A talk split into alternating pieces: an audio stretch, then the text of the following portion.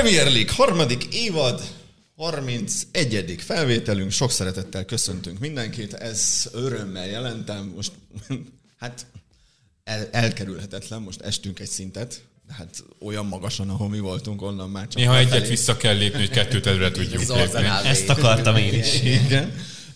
Mert hát fönt egy kicsit káosz van, meg frissen van festve, meg stb. stb. Viszont örömmel jelentem be, hogy ez lesz az utolsó ilyen visszhangos Manchester United podcast. Ebből szokott az lenni, hogy következő héten idejövünk, és így, hát srácok, még mindig nincs Csúsztunk meg. egyet. Sajnos. De ez az örömmel jelentem be. A magyar építőipar. Ti ismertek engem, na. Jövő héten már a csirkézőnek a konyhájában veszünk fel. Nem, nem múlt héten kezdtünk el együtt dolgozni, megnyugodtam. Mindig jó, ha ismernek. Nem esik jól, de na, hát ez van. Jó, hát kicsit nálam lassan haladnak a dolgok. Mindig meg kell mindenre előbb szerezni. a Lassan, de biztosan. Úgyhogy uh, fizessetek elő minél többen, és akkor minden gyorsabban megy. Ennyi. Már csak azért is fizessetek elő, mert Van ezen a pénz. héten a Premier League Extrában kibeszéltük a Chelsea fantasztikus veretlen sorozatát és annak az okait.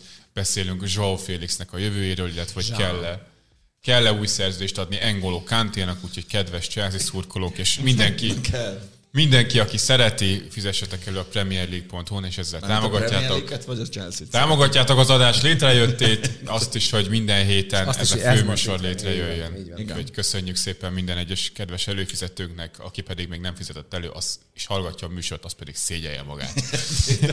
Az nagyon szép és Ez elegáns. durvábbat mondom. Ez kizárólag a Pete véleménye. Igen, de hát ő Bence szokta elmondani a promót, úgyhogy, úgyhogy ennyi. Premierleague.hu Gabi, ha minden igaz, akkor betelt az összes közönségtal is helyünk, vagy még van, aki Full. jelentkezhet full Micsoda házban? Nem az, felkérdezés! nem az, hogy betelt, hanem, hanem túljelentkezés van, úgyhogy igazából már uh, állójegyeket árulok. úgyhogy a pult nem, majd, majd ilyen izé Ne, lesz. kérlek, ne lőd el a poént, Léci. Jó? Ne, ne, ne, kérlek, ne. Csak azt akartam mondani, hogy a Taylor Swift koncertekre nem fogynak így a jegyek, pedig hát azért mégiscsak ez egy audiovizuális élmény, de főleg Ez is vizuális. Ez is az. Ez is az, miről beszélsz? Igen. Na, úgyhogy Már A Pete is. bevonulása az erősebb, mint a ez- E- Erdély, amikor bevonul. Igen, most lesz bevonó zeném is. Szalma együttes. Lehet ilyet választani? Én ezt nem tudtam, akkor viszont Hát mostantól lehet. keresgélek. Ez a Rockinak a zenéje. Hát nyilván. Így van. az jó lesz. Na, úgyhogy jövő héten már zöld lesz a hátterünk. Nagyon szép moha zöld. Arra Ferencváros! Nem, hát ha már izé focis podcast Azt a rohadt. vagyunk, akkor zöld legyen a háttér. Most egy kicsit más tím. Milyen zöld csapat van Angliában? Van egy, van egy olyan kis csapat, aki valahol az alsóbb ligákban jár már, és A zöld. Forest Green Rovers. Ah, Kicsoda? oh man. Forest Green Rovers. Van egy ilyen nagyon környezetvédős csapat, és Mert hogy Skóciában jó sok van, de alapvetően az Angliában, és a Premier League biztos nincs is, nincs is a zöld. PL-ben nincsen. Green Forest Rovers. Tényleg így hívják? Hát most mit csináljunk? Az nagyon jó. Azért összeraktad a legmenőbb csapatnevekből mindenkiben. Forest Green Rovers United. Az igen. Atletik. United Atletic. Na mehetünk. Mutasd be minket Blackburn, aztán. Norwich, A Norwich. Norwich. Tehát az sárga zöld, zöld. sárga. Hát most... Jó, de van benne zöld. A Blackbird mondtad? igen, a Blackburnnek milyen színű a meze? Kék, Kék fehér. fehér. Igen? Hú, ez kellemetlen. Ez eléggé. Hát a címerben van ilyen, ilyen türkiz zöld, na mindegy. Jó, mondjuk a Blackburn az ilyen stílusok csatája. Hát meg Tehát, a- hogy ez a Blackburn a nevük, és kék, Kék, fehér. fehér. nem, nem jött össze. Annyit még, Limuth. annyit még elmondanánk. Nék, van egy rossz hír. Péntek óta már csak ö, 31 fogam van. Nem sikerült megmenteni, ami szétrepett. Rip. Úgyhogy- Rip Gabi foga. Rip tit. Rest in Rip. Rest in peace. Rip in peace. Rip in peace. Nagyon vicces volt, mert ugye Fater kezelt eddig. Ugye, a, a, aki, fogaidat? aki nem tudná, zárkozom fel, nem nagyon jártam fogorvosnál az elmúlt 20 évben, és most voltam pár hónap alatt, vagy ötször, és eddig mindig az Péter, Péter dolgozott velem, de ő most elment, és a fiára hagyta a leggecibb melót, hátsó foghúzás, amilyen Hú, mennyit? Mennyit adtál, Patrik? Négy érzéstelenítőt kaptam, mire így nem... Na, ezt most fejezzük be. Igen, és tovább lépnék a kevésbé fájdalmas pillanatokra, mert ezt Nekem is húzták már a hátsó fogamat, ez nem. Ne mit beszéljetek éreztek erről. elő, amikor megjött a, a, az ilyen fejű fogó, amivel így megfogják, és utána így feszítik be az Nekem csak az a furcsa benne, hogy ugye annyira leérzéstelenítek, hogy semmi nem érzel, csak az, hogy az egész tested mozog, és próbálsz meg bemaradni a székbe. Mondom, legyen már vége, most nem tudom, mit szólok. Nekem be volt gyulladva, szóval én éreztem, nekem azért kellett folyamatosan az, az érzéstelenítő, és egy Megbaszom feszítés, magamat. feszítésnél volt olyan, így ültem a székbe, vagy, vagy zsebre szoktam tenni, tudod, én szorítom a zsebemet, vagy így ülök, így ültem a székbe, és az egyik feszítésnél így megemeltem a kezemet, így majdnem megütöttem a Patrikot, mert ráadásul egy 20-22 éves, hogy értem, hogy az arzenának szurkolsz, de ne bántsam, az volt egy ilyen túlélési reflex, hogy azonnal ütöm az embert, aki ezért bánt. De nem, nem, nem értem hozzá Patrikhoz. Beszélgessünk már a szépen. fotballról, ne Na. erről a kurva foghúzásról, mert rosszul leszek. Ready to make an entrance. Sosmárk! Hello, sziasztok! Mr. Hagencox! Menjetek fogorvoshoz. Fehér háttérrel ezúttal, mert hát mondjuk a Cox az fehér, én úgy tudom. Vályi Bence, szép bordó, ú, szép Sziasztok. izé, highbőr is mezet van. Így van. Ú, egy olyat nagyon szeretnék, de ezt azt hiszem már mondtam, hogy egy arist, az a, abból a mezből, abból a bordó Nem, hazaiból. 4-500 font. Nagyjából. Épp, épp van rá. Hát pont. Nemrég beszereztem egyet használtan, az a baj, most már háromszor férek bele, úgyhogy nem nagyon fogom oldani. De hova fogysz már? Már rád szóltak. Sőt, Nóra is mondta, hogy szóljak rád, hogy egyé. Na, Itt egy Last of Us-os világ végénél hány napig élnél ez alapján? nem lesz. Hogy a arról fokhúzásról hallani sem mersz. Bocsi, de fociról van nem lesz szó, jó? Igen. Én kanibál lennék. Na jó, tényleg elég volt. hot, hot tékek. Meg volt minden? Jó. Bence? Az nem baj. A forró Hát én, én ez, hogy a Pete hány napig Kokonátot bírná egyébként egy... neked hoztam, mert mondtad a múltkor, hogy nagyon finom. Megjegyeztem. Ki mond? Valaki mondta múltkor, hogy ez nagyon finom. Ezt a feleségem. Márta. De akkor, akkor Timinek hoztam itt haza, légy szíves. Na, öm, a február második felében és márciusban a Manchester City maximum egyszer fog döntetlenezni című forrórakásom egy darab X-en ment el, hogy rohadjon meg. Úgyhogy... Hát azért még van pár meccsük hátra. Ne, ne, én, hát idáig tartott. Nincsen a márciusban meccsük.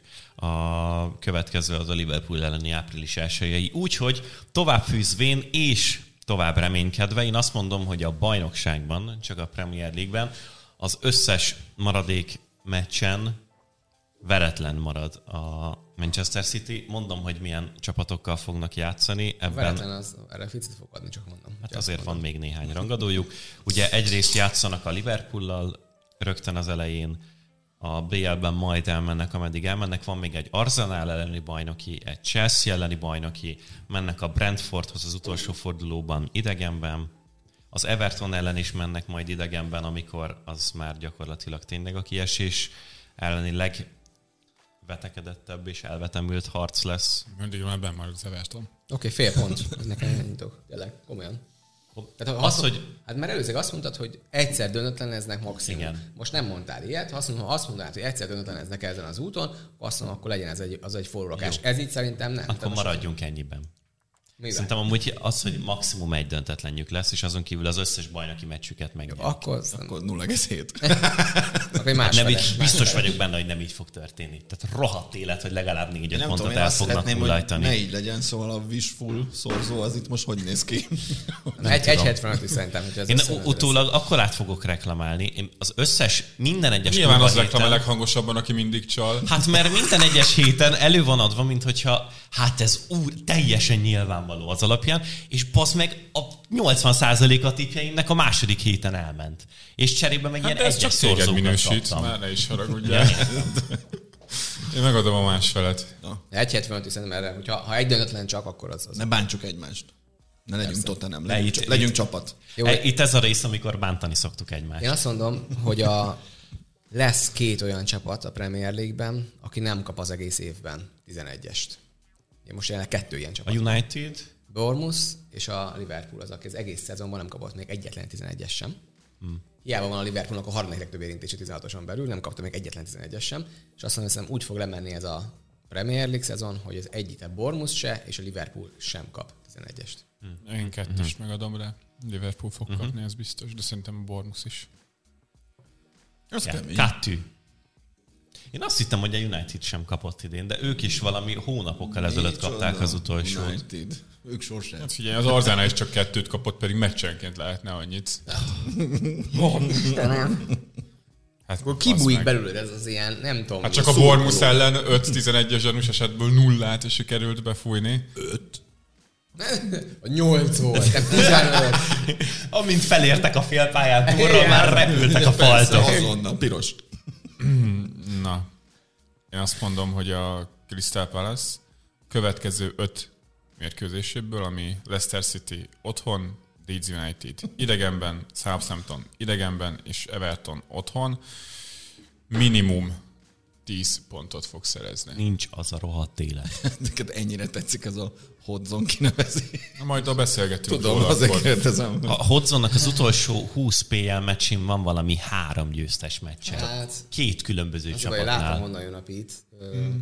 Gyere már egy Hát ez a, szimplán a Vagy a menedzser pattanás logikáján alapul, ami azért idén sem mindig hatott. Én azt mondom, hát, menj 10 pont, 5 meccsen, Öt vagy 4 meccsből. meccsen? Öt. Legalább? Tíz Legalább. Hát az két győzelem, és nem úgy sem jön össze, hogyha három döntetlen és két győzelem, az Igen, le, az két mindenféleképpen legalább háromszor Három győzniük kell, és a maradék nincs az a rohadt élet. Tényleg Másfél erős. minimum. 1,75 is szerintem. Akkor legyen egy Ez a 75. nincs az az Isten, másfél. Hát szigorú vagyok. Szopattok, Hát akkor most én is lehúztam a. Azért, Hát Hát ugye az a jó, hogy ezt adni is, meg kapni is jó. Na hát akkor csapjunk be. Ö, Ezután nehéz lesz én már úgy vártam, hogy ezt felolvasom. De jó.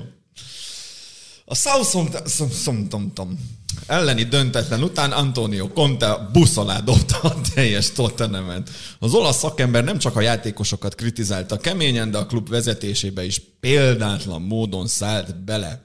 De mit lehet belelátni ebbe a nagyon érzelmes kitörésbe? Egy győztes mentalitású edzőt, aki nem bírja elviselni a középszerűséget. Valakit, aki végre kimeri mondani az igazat? Esetleg egy olyan embert, na csak eljutottál megoldáshoz, esetleg egy olyan embert, aki csak a saját bőrét mentené, és már-már menekülne az egész szituációból. Ráadásul, mire ti ezt halljátok, már lehet, hogy nem is Conte a Tottenham edzője. Ez lenne a jó megoldás? Ez. A, nagyon mulatságosnak találom, hogy a Liviék azt találták ki kommunikációs szempontból, hogy amikor megtörtént ez az interjú, akkor utána Karam este kijött az a hír, hogy hát ők igazából beszéltek a Kontéval, ő elmagyarázta nekik, hogy ez a kifakadás, ez nulla százalékban ö, fókuszált a vezetőségre és Lévire. Ez kizárólag a játékos, mint hogyha az jobb lenne, kizárólag a játékosokra vonatkozott, és hogy ők ezt megértve igazándiból felfogták, hogy mi, mi fűtötte Kontét a sajtótájékoztató alatt, és Hűha. semmi baj nincsen. Majd másnap este, néhány órával később kijött az, hogy hát amúgy igazából most már arról tárgyalnak, hogy az ügyvédek nézik, hogyan lehetne felbontani a szerződését a csávónak, és megpróbálják ezt letolni az emberek torkán, hogy ez bármilyen formában így történhetett. De még csupa-csupa jó dolog van szerintem ezzel kapcsolatban, tényleg fürdőzni lehet.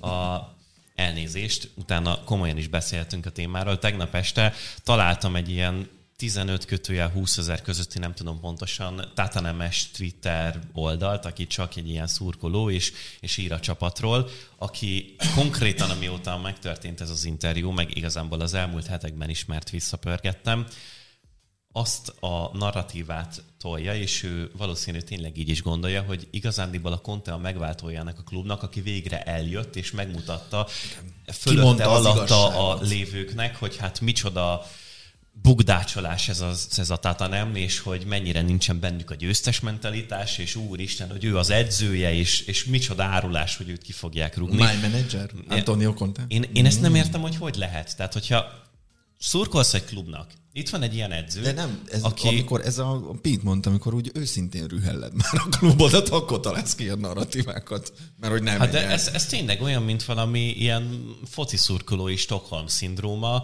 hogy én, én nem tudom megérteni, hogy te hogy tudod felfogni azt, hogy, hogy tényleg ez a, a gondolat mögött a csávónál. Meg, én kicsit, amikor megszólal a bennem lejlő pici sósmárk, hogy azért a tehát nem mekkora lúzer csapat, de ezért az erőforrásaikhoz képest milyen szinten Igen. teljesítettek felül mondjuk az elmúlt egy évtizedben, hogy közben felhúztak egy stadion, tehát Nyilván Antonio Conte szintjén ez, ez nincs sikerként kezel, meg ő ezt pontosan leszarja. Ő Hát és ez, ez, ez, a másik csodálatos, hogy tényleg a Spurs szurkolók, bocsánat, hogy szabadba vágok, nem mint hogyha nem lenne szokásunk, de hogy a, a Levy gyakorlatilag az elmúlt 15 évben eljutotta oda a klubot, ahol az egész fennállása során nagyon-nagyon kevésszer járt, és mindezt stabil módon, tehát évről évre nagyjából kicsi kilengésekkel ugyanott vannak a negyedik, ötödik hely környékén, BL döntőben jártak, ami a Tatanemnek egy egészen fantasztikus eredmény, és a szurkolók annyira egyszerűek már elnézést, hogy ő nekik az a baj, hogy ez nem a Mansur hogy nem az van, hogy elköltik a világ összes pénzét, minden évben bajnoki címért küzdenek. Teljesen lényegtelen, hogyha 15 évvel ezelőtt valaki azt mondta volna nekik, hogy ez lesz most a jelenben, és ez a jövője a klubnak, akkor biztos, hogy örült volna neki. Sikerül folyamatosan annyira a pillanatba ragadni, hogy ma már ez nem elég, és az, hogy a Lévi nem bajnoki címeket osztogat meg kupákat minden évben, az egy gigantikus, undorító bukás a klub Most szempontjából. akkor most már mindenki az én narratívámat tolja? Ezt jól érzem? Nem, Hát nem, a múltkor volt nem egy teljesen. heves vitátok Péterrel. De úgy néz ki, hogy mindenki tehát az én oldalamra nem, én nem álltam nem, át. én, én sem, de majd akkor én ezt Még a végén kiderül, hogy igazad volt. Én a, az évtizedes teljesítményét, a tátelem felzárkóztatására azt nem szeretném eltagadni a Daniel Lévinek, mert azt szerintem egy tény. Nekem vele az a bajom igazából, hogy ő picit elhitte, hogy akkor most megérkeztünk uh-huh. az új stadionnal együtt, és ő elkezdett tényleg a mába élni és José mourinho meg Antonio Contékat nevezni, miközben azért tudjuk, hogy velük maximum nagyon rövid távra tudsz tervezni. Ráadásul José Mourinho-val még szakmailag sem ütöd meg a top szintet. Most már Antonio Contéval gondolhattad, hogy megütöd a top szintet. És ez az előző szezonban ez tényleg úgy nézett ki, hogy nem elkezdett sokkal jobban, látványosabban jobban játszani. Ez mindenhol, előtte bárhol. minden évben mindig így van. Conte hát, leül, igen. az első fél év csodálatos, megemel, megemeli a padlóját a csapatnak, a keretnek az össz teljesítményéhez képest jobban teljesítenek, és utána elkezdi számon kéri a klubban ezeken felbuzdulva, hogy akkor most adjatok nekem meg mindent, én ezeket a játékosokat keresem meg azokat, ha te megvétózod ezt az átigazolást, mert úgy gondolod, hogy a jövőjét tekintve a klubnak ő nem lesz megfelelő, csak a te eredményeidet segíti, akkor utána azon mérgesedek, összeveszek a játékosokkal, és kezdődik ez a, ez a pár hét, ami most megy. Akkor térjünk rá szerintem itt a, a Contéra. Márta Bence Benito. Nekem, amikor Contéról beszélgettünk, legutóbb, amikor uh, ki is, Mourinho Allegri. Csodálatos mérkőzés után. Szent háromság. Azt ő is mondta, hogy majdnem kifolyt a szeme rajta, és amikor Conte szóba jött, akkor a Bence mondta azt, hogy igazából Contét hívhatjuk világklasszis edzőnek, de valójában nem az, viszont az biztosra vehetett tőle, amikor, amikor kinevezik, hogy minden egyes játékosából ki fogja sajtolni a 90%-ot. Nem a század, de a 90-et mindegyikből. Hogy ezzel így egyetértetek, vagy sem? Hát nagyjából olyan jó Én nyilván fogockodó, mondtam, hogy Bence igazad van, de fogockodó pontokat ad, ami rövid távon, amíg ki nem égnek a játékosok, hogy mindig ugyanazt kell csinálniuk, nagyon-nagyon sokat tud nekik segíteni, és hirtelenjében sokkal jobbnak tűnnek, mint mondjuk előtte egy, egy nyilván, hogyha valakit kirúgnak, vagy kineveznek a helyére, akkor általában egy rosszabb időszak volt a háta mögött, és ahhoz képest mindig sokkal jobbnak tűnnek hirtelen a játékosai. Most itt két irányba el lehet indulni, de ha már Bence belekezdett, akkor beszéljünk itt a, a pályán mutatott dolgokról. Ez igaz. Ugye mindig erről beszéltünk Contéval kapcsolatban, hogy ezeket az automatizmusokat így nagyon gyorsan próbálja beleverni a játékosok fejébe.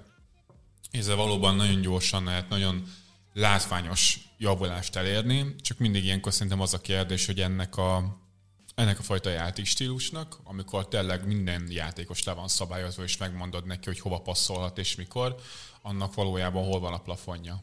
Mert szerintem a konténál ez látszódik, hogy viszonylag alacsonyan van, mihez Szerintem képest. nem ebbennek van az igazi plafonja. Szerintem annak van az igazi plafonja, hogy milyen kockázatot válasz egy idő után. Én azt gondolom, hogy ő kockázat minimalizál ezzel folyamatosan, és mint az Internél is láttuk, amikor megnyerte a bajnokságot, utána egy olyan fociba ment át, amit nem értett senki, hogy igazán miért ez történik egy Internél. Szerintem a Spursnél is ez történik, hogy megint átment egy olyan fociba, amivel igazából nem tud hosszú távon sikeres maradni. És én ezt, ezt nem látom, hogy az elején az a megindulás felé az abból történik, hogy ezek az automatizmusok mankót adnak az játékosoknak, és ebbe elkezdenek szárnyalni, hogy hú, de jó igazából, nagyon kis dolgok, vagy nagyon alap dolgokat kell megcsinálni, azt meg tudom csinálni jól, és most egy másik edző után ez mennyire sokat segít nekem.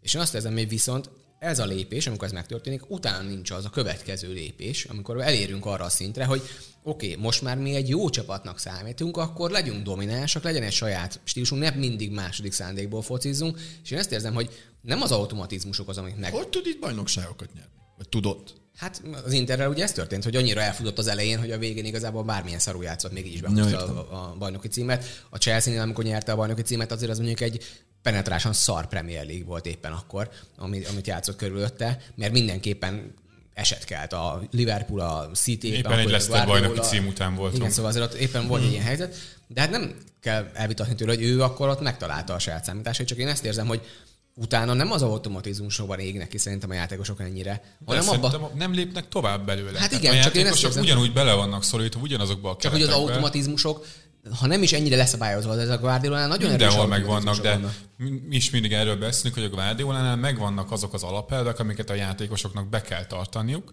A konténer nem azt érzem, meg szerintem látvány is itt nem alapelvek vannak, olyan konkrétan megvan mondva, hogy mikor mit kell csinálni, és ugye mindenki keresi mindig a megoldást arra, hogy akkor a Conte Európában miért nem tud jó lenni, és akkor miért esik ki folyamatosan hamar, meg nem tud egyenes kieséses párharcokat nyerni. És lehet itt hozni, hogy hát nem tudom, nem érdekli eléggé mondjuk a Európa Liga vagy a Bajnokok Ligája, vagy bajnokságot akar nyerni. Egyszerűen az van, hogy, és ezt látjuk folyamatosan, főleg a Real Madrid esetében, és a Manchester City már látványosan erre készült ebben a szezonban, hogy egy kupapárharcban káosznak a szerepe az óriási. Mert két meccsen, egy meccsen bármi történhet, és amikor rád úgy tud készülni egy ellenfél, hogy pontosan tudja, hogy mit fog csinálni, te pedig nem tudod az ellenfél, hogy pontosan mit fog csinálni, és egyszerűen a másik csapat jobban él abban, amikor jön egy váratlan szituáció, jobban tud rá reagálni, a te csapatod pedig nem, akkor te alapvetően hátrányt fogsz szenvedni. Egy bajnoki menetelésben, ahol te nagyon sok mérkőzést lejátszol, és a mérkőzéseknek a 80-90 százalékán ezt az alapjátékot, amik ki nem ismernek teljesen, tökéletesen le tudod játszani, addig tudsz eredményes lenni. Azért itt a Tottenham esetében is arról beszélünk, hogy azért nem megy ez olyan magas szinten, mert itt vannak más csapatok, akik ennél többet tudnak akár a labdás játékban is, meg a játékos keret sincs nyilván azon a szinten, hogy mondjuk versenyezni tudjanak mondjuk egy Manchester City-vel, vagy akár a Liverpool-al, még hogyha most éppen a, a BL helyett éppen velük is versenyeznek. Amikor azt mondom, hogy az automatizmusoknak szerintem itt van egy ilyen plafonja, az abban egyetértünk, hogy mert ebből nem tudsz tovább lépni, mert olyan szinten magadnak akarod a kontrollt, a játékosokat meg teljesen kiégeted ezzel, és mi vicceltünk azzal, hogy akkor a, a kontét műtötték, és akkor a Stellini vezette az edzéseket, és akkor nyelegették a mérkőzéseket. Hát lehet, hogy mégis volt benne valami, hogy a Stellini azért picit lazábban fogta őket. Uh-huh. És nem volt az a folyamat, és nem volt az a folyamatos stresszforrás azzal, hogy te nem azt a megoldást választottad, amit Antonio Conte már kigondolt a fejébe, akkor neked a kurva anyád. Csak azért azt nem menjünk már oda, hogy a másodedzője a Konténak az teljesen más dolgokat csinál. Nem azt más mondom, dolgokat csinál, le, szerintem lehet, más, hogy maga az hozzá. intenzitása, a kommunikációja valószínűleg teljesen más az embernek, és ezért más. De ugyanaz az automatizmus várja el, hogy már pedig indulj be. És ne felejtsük el azért, amikor látjuk a szakának, hogy nyolcadjára ugyanazt csinálja meg egy meccsen, akkor mondhatnánk, hogy mi a tökönye nem ér még ki az arzenálba a Bukayo Saka most ebben a rendszerben? Azért, mert egyrészt különben szerintem a rendszer az képes lépni egyikről a másikra, és mindig más mindig kérnek tőled nagyon egyértelmű dolgokat, de egy idő után más kérnek tőled, más fázisokba kerülsz oda a meccseken, és idő után dominánsá válsz, és a domináns helyzetbe is olyan helyzetbe hoz, amikor te jó vagy. És szerintem a Conte ezt nem tudja megcsinálni a rendszerével. Amikor nekem kéne domináns lenni, akkor igazából elengedi a kezet, mert hát ebben nem, nem tudunk mit csinálni, hanem én sokkal szeretem, hogy kockázatot minimalizálunk, és azt mondom, hogy inkább játszon a másik, és ebből jöjjünk a, a mi, és kontrázzuk meg őket. Nekem ez nem tetszik alapvetően a, a Spursben, meg a Conte fociban, és ezért érzem, hogy nagyon erős plafonja van, mert van egy óriási felfutása, csak utána a kifutása az, ami viszont mindig lefelé megy. És én ezt érzem a Conténál, minden egyes csapat, ahol amit átvett, van egy nagyon erős fölfelé, és van egy törés, és utána mindig szépen lassan lefelé megy az a csapat. És emiatt rúgják ki, mert akkor már összeveszik mindenkivel, mert elkezdi mindenki fogni egymásra, hogy azért, mert nem jött játékos már izébe, és különben szerintem beszélünk el erről is, majd valamikor, majd a Pete talán megkanyarul rajtam, és egyszer behozza témaként is az, hogy mennyire fontos az edzők szerepe. Ezzel hát erről a közönség, találkozón fogunk beszélni. Nagyon jó, akkor beszéljünk róla. De, a... de oda nem jön a Márk. akkor mi beszélgetünk Pont aznap nem akkor viszont nem jövök. Szóval Szerintem azért ezt is elő kell venni, hogy azért Conte, mondjuk az Internél a legjobb keretet kapta meg Olaszországban. Amikor Chelsea itt volt, akkor hát kb. a legjobb kerete volt. És most a Spursnél, amikor megérkezett, hát ez a negyedik keret. Legjobb esetben. Meséljetek már, hogy mik ezek az automatizmusok. Így konkrétan, amit így Conte így le tud oktatni egy döglődő csapatnak.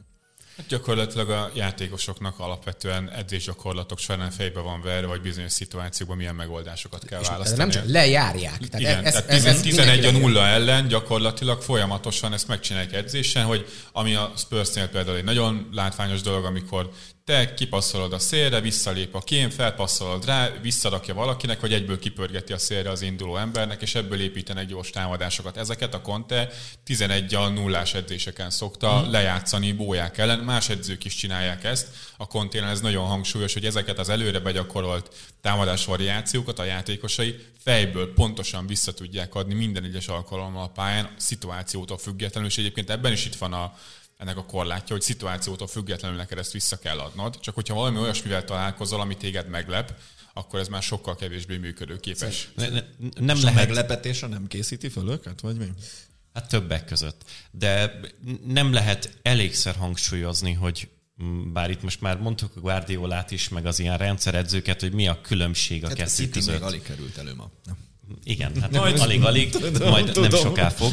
A, ez a dinizes futball filozófikus vitánknak szerintem az alapvetése. A, valaki azt gondolja, hogy az a kreativitás, amikor te semmi fogóckodó pontot nem adsz, és egyszerűen bármit kihozhatsz saját magadból, és van, aki meg azt gondolja, amit én is gondolok, hogy egy keretrendszeren belül sokkal könnyebb kreatívnak lenni fogóckodó pontok által, mint hogyha tényleg bármennyi döntésed van. És a Guardiola, meg az Arteta attól különleges, és attól több, mint az Antonio Conte, és azért tudják hosszú távon sokkal jobban építgetni a csapataikat, mert ő nekik van egy rendszerük, amit egyébként is picit változtatnak, mindig van valami plusz plusz benne, ami izgalmassá teszi a játékosoknak is, ami egy új kihívás, és emellett tényleg ezt nem lehet elégszer hangsúlyozni. A konténál ezek az automatizmusok azt jelentik, hogy van körülbelül egy, de maximum kettő olyan passzopciód egy ilyen támadásnál, amit meg kell találnod, és oda az az egy, vagy a másik játékos fog eljutni. A Guardioláék,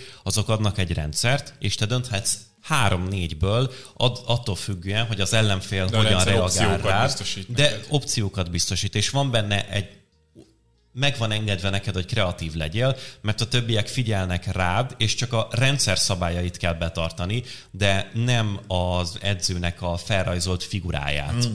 Ja. Tehát akkor mondhatjuk, hogy Guardiola, meg a hozzá hasonló edzők, azok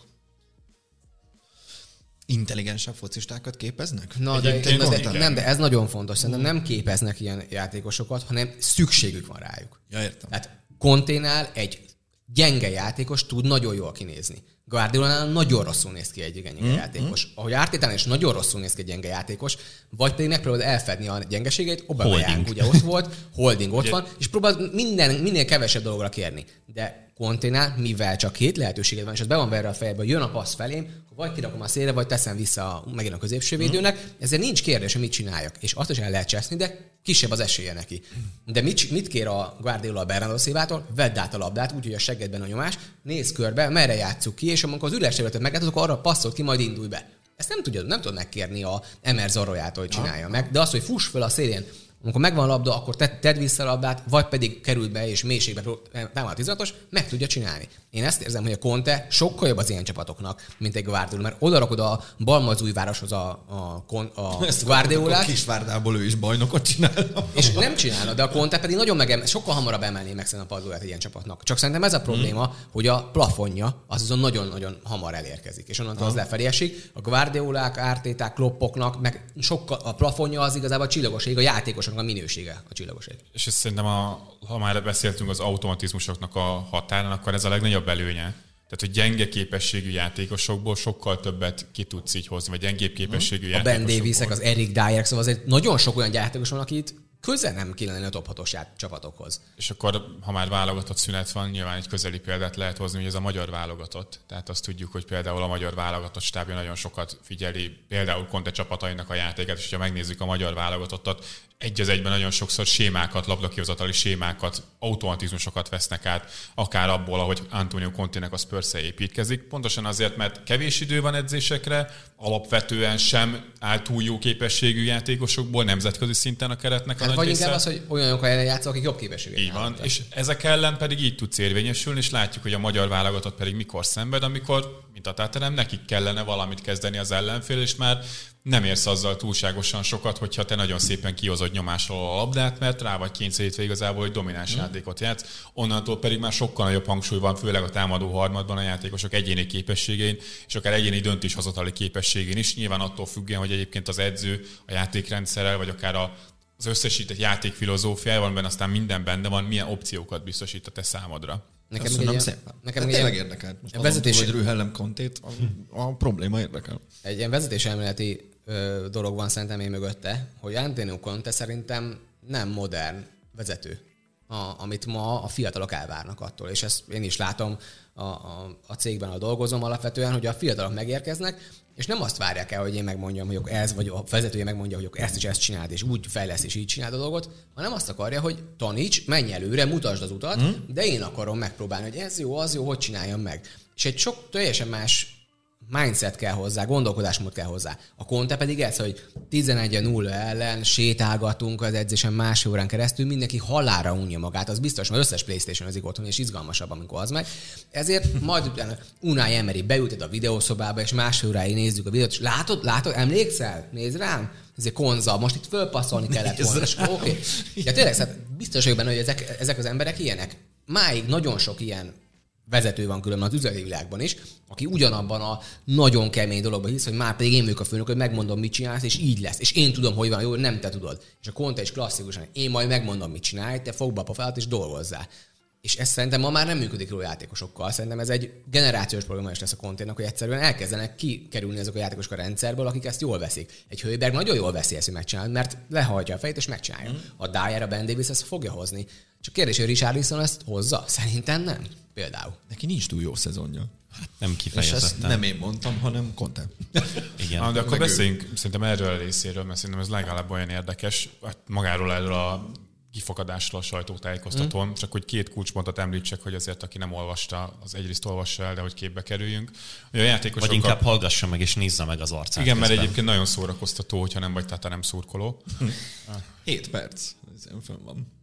Hát mindenféle van, hát igen, szegényként. Én ugye arról beszél, hogy a játékosok gyakorlatilag csak magukért játszanak, nem érdekli őket. Semmi önzőek, mondja az, aki a legönzőbben viselkedik ebben az egész szituációban, emellett pedig ugye sikerült úgy beleszállni a, a Tatanembe, mint klubba, és Daniel Levy-be, mint klubvezető, hogy hát 20 év ez a csapat nem nyer semmit, egy edző ennél a csapatnál a reputációját teszi kockára, vajon ez miért történik így folyamatosan, hát ez nem lehet véletlen, de gyakorlatilag itt tényleg mindenkit bedobott a busz alá, és itt szerintem érdemes kitérni arra, hogy hogyan működik Antonio Conte, mint egy futballcsapatnak a vezetője 2023-ban, mert igen, nem ő a Tateremnek a szó szerint vett vezetője, mert az a Daniel Levy, a szakmai igazgatója pedig mondjuk a Fabio Paratici, de a klubnak az arca, Amíg benne vonul a bőrébe. Ja, Igen. azt akartam én is mondani, hogy amíg szabadlábon van. de a klubnak az arca, mint minden esetben, az, aki ott van mindig a szem elől, és aki rendszeresen megszólal, az az edző. De ezt már kifogásolta Conte. Volt egy olyan nyilatkozat a korábban, Hát hogy jó miért neki reggelt. kell itt mindent megmagyarázni, miért nem ül ide egy klubtulaj. Különben alapvetően szerintem igaza van. Szerintem ez egy, egy lépés lenne most már különben az európai fociban, ha mondjuk vennénk a fáradtságot a vezetők, akik persze ezt nem akarják meg. Az olaszoknál ez van, azért kéri számon, mert az olaszoknál ez tök rendszeres, meg standard, hogy például a, a Rómánál az átigazolási időszak után a sportigazgató ki szokott ülni, és fél órán keresztül válaszolgat, hogy ő miért maradt, ő miért nem ment, ő vele mi történt, megpróbálják kisajtolni belőle, Igen. hogy ez igaz volt ez ajánlat, Igen, ezt Most tudom. meccsek után Nem, nyilván nem Ez minden nem- héten kéne leülni a csak sportigazgatónak, de azután mondjuk kéne a, kiülni a sportigazgatónak, hogy kiestünk valamelyik kupából, és akkor megmagyarázza, hogy hát miért estünk ki? Hát ne- nem is a, nem, vagy havonta egyszer üljön le. Igen, az ilyen Én ezt nem látom. alapján szerintem kéne, hát azért az amerikai sportokban a general manager az ugyanúgy kérdezhető, mint a vezetőedző. hogy oké, okay, most akkor ez miért így történik? Miért igazoltuk le ezt a játékost, ha sem nem játszik egy percet sem? Ez szerintem a general manager kérdése, itt most a sportigazgatóba mm. focira lefordítva, hogy apám, miért hozta ide a konténak, hogyha a Jazz Spence-et elküldi utána a kölcsönbe, és soha nem látjuk, hogy játszik egy percet is. Miért hoztak ide a Dán Zsumát, hogyha utána a csávokám az 27 percet játszott a következő öt meccsen? Ez hogy történik? Megbeszéltetek előtte? És akkor ott fog állni, hogy hát, és akkor ott szépen lehet a kontére is visszatolni különben a szaros lepedőt, hogy már édesapám, én oda hoztam, mert azt mondta, hogy ilyen kell, hát nem játszott. Most mit csinál? Kérdezd őt. És akkor már nem lenne. Oda visszaütnék egymást. De, a direktor of futballok meg az edző. De kicsit ez működne, mert a kontent akkor nem mondhatja azt, hogy hát ezt erről nem tudok nyilatkozni. Dánzsumát nagyon szeretem, csak nem játszhatom. Hát most ez jó gyerek, csak focizni nem tud. Rendszeresen összejövünk, csak csapatban nem tudom rakni. Ez a, ez a standard jött cucc jött elő nála, hogy de hát olyan jó az edzés munkája, és annyira sajnálom, a Guardiola szokta mindig ezt csinálni, hogy ő edz a legjobban, csak hát 6 percet nem játszott a pályán. Jó, ezt ez a nem, amikor nem akarod megvántani. Ez a... Jó, azért azt, azt fel kell hozni szerintem, hogy Conte dolgozott már Angliában, és pontosan tudta, hogy itt mivel fog találkozni, és hogy milyen Angliában a, a kultúra, hogy az edzőt, hát nem hívjuk már menedzsernek nagy részt, de azért még mindig ő a figura, és neki kell számot adni gyakorlatilag bármiről, láss például hát, Tuelit a tulajdonosváltás Mivel hetente háromszor kell kiülni a sajtó elé, hát akkor őt fogja kérdezni. Hetente háromszor a sajtó elé, akkor meccs után mindenkinek nyilatkozni kell, külön az újságíróknak kell nyilatkozni, tehát ez a része ennek a dolognak. Ocsmány egy meló. Csak hogy ugye ez az érdekes, hogy te alkalmas vagy, vagy-e arra, hogy ezt a szerepkört egy ekkora intézménynél, mint egy Premier Liges vagy bármilyen ismert nagy futballklub magadra tud vállalni. Az a baj, hogy Conte alapvetően szerintem erre a szerepkörre, mint vezető, a szavai alapján, és amit csinált mondjuk az Internél, hogy egy, egy év után már azért sírt, hogy ő mellette nem állnak ki, és hogy mindenki a hibás, és nem tudom, hogy igazából tudok-e így maradni, arra nem alkalmas. Mert te bevállalod, hogy én ezt a csapatot vezetem, én ennek a csapatnak az arca vagyok, és én felelősséget vállalok mindenért, legalábbis azért, ami a futballpályán történik. Nekem, mint játékos, mint vezető, vagy akármelyik másik klubnak a tulajdonosa, sportigazgatója, hogyha én ezt látom, hogy Antonio Conte így reagál egy necces helyzetre, így kezeli a konfliktusokat, hogy mindenkit bedob a busz alá, fittyet hányva arra, hogy mi a klubnak akár a hosszú távú érdeke, akkor én azt az edzőt nem akarom foglalkoztatni. És amikor arról van szó, hogy egy edző top edzőe, akkor azért azt külön kell választani, hogy mondjuk taktikai felkészültségben, szó szerinti edzés munkában milyen szinten áll, és hogy egyébként social skillekben pedig hol helyezkedik el. Utóbbi kategóriában Antonio Conte egy kifejezetten gyenge edző. Én nagyon kíváncsi leszek rá, hogy az nyilvánvaló, hogy vagy most már a napokban kibasszák, szerintem ki fogják baszni. Jó edző, de nem a legjobb menedzser. Szarember. És, de tényleg, és szar vele dolgozni egy idő után. Akár a főnöke, vagy akár a beosztottja. Én azt, hogy milyen ember, azt én nem hoznám be. Nem szar, Ebbe a kezdve, fogalmunk sincs. Kellemetlen. Kellemetlen. Hát Bence, ha te ülnél minden, akkor minden héten háromszor az izében, oké, okay, a forró padon ülnél, akkor szerintem kijönne belőled az állat. És e- ebben a szerep... kijön az állat. Hát ebben okay, a szerepkörben ő egyszerűen ezen a szinten erre nem alkalmas, és ezért van az, hogy gyakorlatilag egy-két év után ezek a konfliktusok folyamatosan elő fognak kerülni, mert hozzátehetjük még akár azt is, hogy a játékos kiválasztásban sem nagyon jó, mert ő mindig azokat a játékosokat kéri, akivel már dolgozott és tetszett is. neki, meg ismeri. De hát a legtöbb edző azokat a játékosokat kéri, akiket ismer, meg Erik játszott el, Erik Telhák. De lásd, hát tudom, hogy mi kell nekem, hát őt ismerem, játszott a csapatom ellene, ő játszott a csapatomba, hát nincsen ez scouting rendes a klubnál, hát akkor őket hozzátok el, mert ő kell nekem. Én scouting csak 400 ember dolgozik hát csak... a szervezetben, de Lényegében nem látjuk az értelmét a, a munkájuknak egyelőre, reméljük, az majd változni fog. Conte ugyanezt csinálja, csak hát a, mondjuk a Daniel Levy azt mondja, hogy hát figyelj, Antonio, hát figyelj, ezt a Döfreit, ezt nem akarom elhozni. Tehát 31 éves, most nem fogok neki hosszú távú szerződést adni, csak azért, mert neked kell, akkor meg a kurva anyád is megsértődik. Szerintem ez az, amire a Conte alkalmatlan. Ebbe a szerepkörbe nem tud igazából hosszú távon beilleszkedni, mert bármennyire is a játékosokra akarta tolni ezt, hogy igazából csak magukért játszanak, ő az, aki gyakorlatilag minden egyes csapatánál csak magáért játszik. Ez oké, okay, csak akkor megvan az, hogy meddig is hogyan tudod alkalmazni, top kluboknál, ahol neked tényleg egy arcnak kell lenned a klubben, ahol neked felelősséget kell válni, ahol neked hatékonyan kell kommunikálni a játékosaiddal, ebbe szerintem Conte most nagyon erősen megbukott a Tatanemnél, nagyon látványosan. Hatékonyan kell kommunikálnod a média felé, szerintem ebben is megbukott Antonio Conte, és itt ettől már független az, hogy te egyébként az edzőpályán milyen taktikákat dolgozol ki, az is necces néha, de mondjuk azt, hogy Conte abban azért ott van a top szinten alapvetően. Csak így az Antonio Conte nagyjából meghatározta magának, hogy ő top szinten és BL-ben nagy célokért küzdő csapatnál egyszerűen nem fog felmerülni, mint opció. Lásd Manchester United, ahol igazából ezeket a tényezőket mérlegelték, és bevállalták azt, hogy ú, oké, akkor inkább a Ralf hozzuk el, és akkor majd nyáron majd, majd lesz valami, és max szenvedünk egy fél évet, mert a Kontéval tudták, hogy, hogy ez jár, és rövid távon abból a szezonból biztos vagyok benne, hogy kijött volna sokkal jobban a Manchester United. Hát csak most akkor ott tartanánk megint, hogy a Manchester Unitednek kellene új edzőt keresni a valószínűleg, mert ott se kapott volna meg mindenkit az Antonio Conte, akit szeretett Persze. volna. Azért nem tudom elfogadni ezt az érvet, hogy hát egyfolytában ő nyomás alatt van, folyamatosan rezeg alatt tapad, meg STB, mert hogy gyakorlatilag az összes Premier League klubnál, meg igazándiból a top szinten majdnem minden klubnál ez van. Hát, és pont te vagy az, Küzdenek aki... is vele a srácok rendesen. Hát igen, csak szerintem kurva nagy különbség van mondjuk a Kloppnak a kommunikációjában, meg a Kontének a kommunikációjában. De csak és szerintem a Kloppnak azért van lehetősége erre, hogy néha beleszálljon mindenkivel, és néha mindenkivel beleszáll. Újságírótól kezdve tulajdonosan keresztül mindenkivel A csapat, a játékosaiban soha nem szokott. Nem? Azt szoktam mondani, hogy mi szarul játszottunk. Én rossz tervet raktam föl. Ezeket szoktam mondani. Volt egy te... így nem csinálják, mint a hát az nem. Igaz. De ettől függetlenül szerintem azért az benne van, hogy a kupa. Ez, ez, ez egészen szürreális. Hát, hogy... De mindegy. A... Olyan okos gyerek vagy, hogy a faszba tud egy ilyen kupa kifogni rajtad minden egyes alkalommal. Az, Minden zsenének a legegyszerűbb dolgok. Azt ki kell mondani szerintem az, hogy a, alapvetően azért ilyen helyzetben az húzza ki őket, hogy elkezdenek jönni az eredmények. És már nem olyan kérdéseket tesznek föl neki, hogy hát ez miért nem működik, az miért nem játszik, az mi történik, mert senki le se szarjon a bikájt, miért nem játszik, hogyha nyer a csapat. Akkor senki nem kérdezi ezt meg. Ha kikapnak, akkor hát akkor miért nem, miért nem az Alex Oxlade Chamberlain játszik, és akkor azt mondod, hogy menjetek a picsába. Ugye ez van a konténál, hogy most már mindenkit kérdeznek, hogy és ő miért nem játszik, és miért, miért, miért ment ő el, meg mi történt vele, és akkor azt mondja, na jó, most már hagyjatok engem.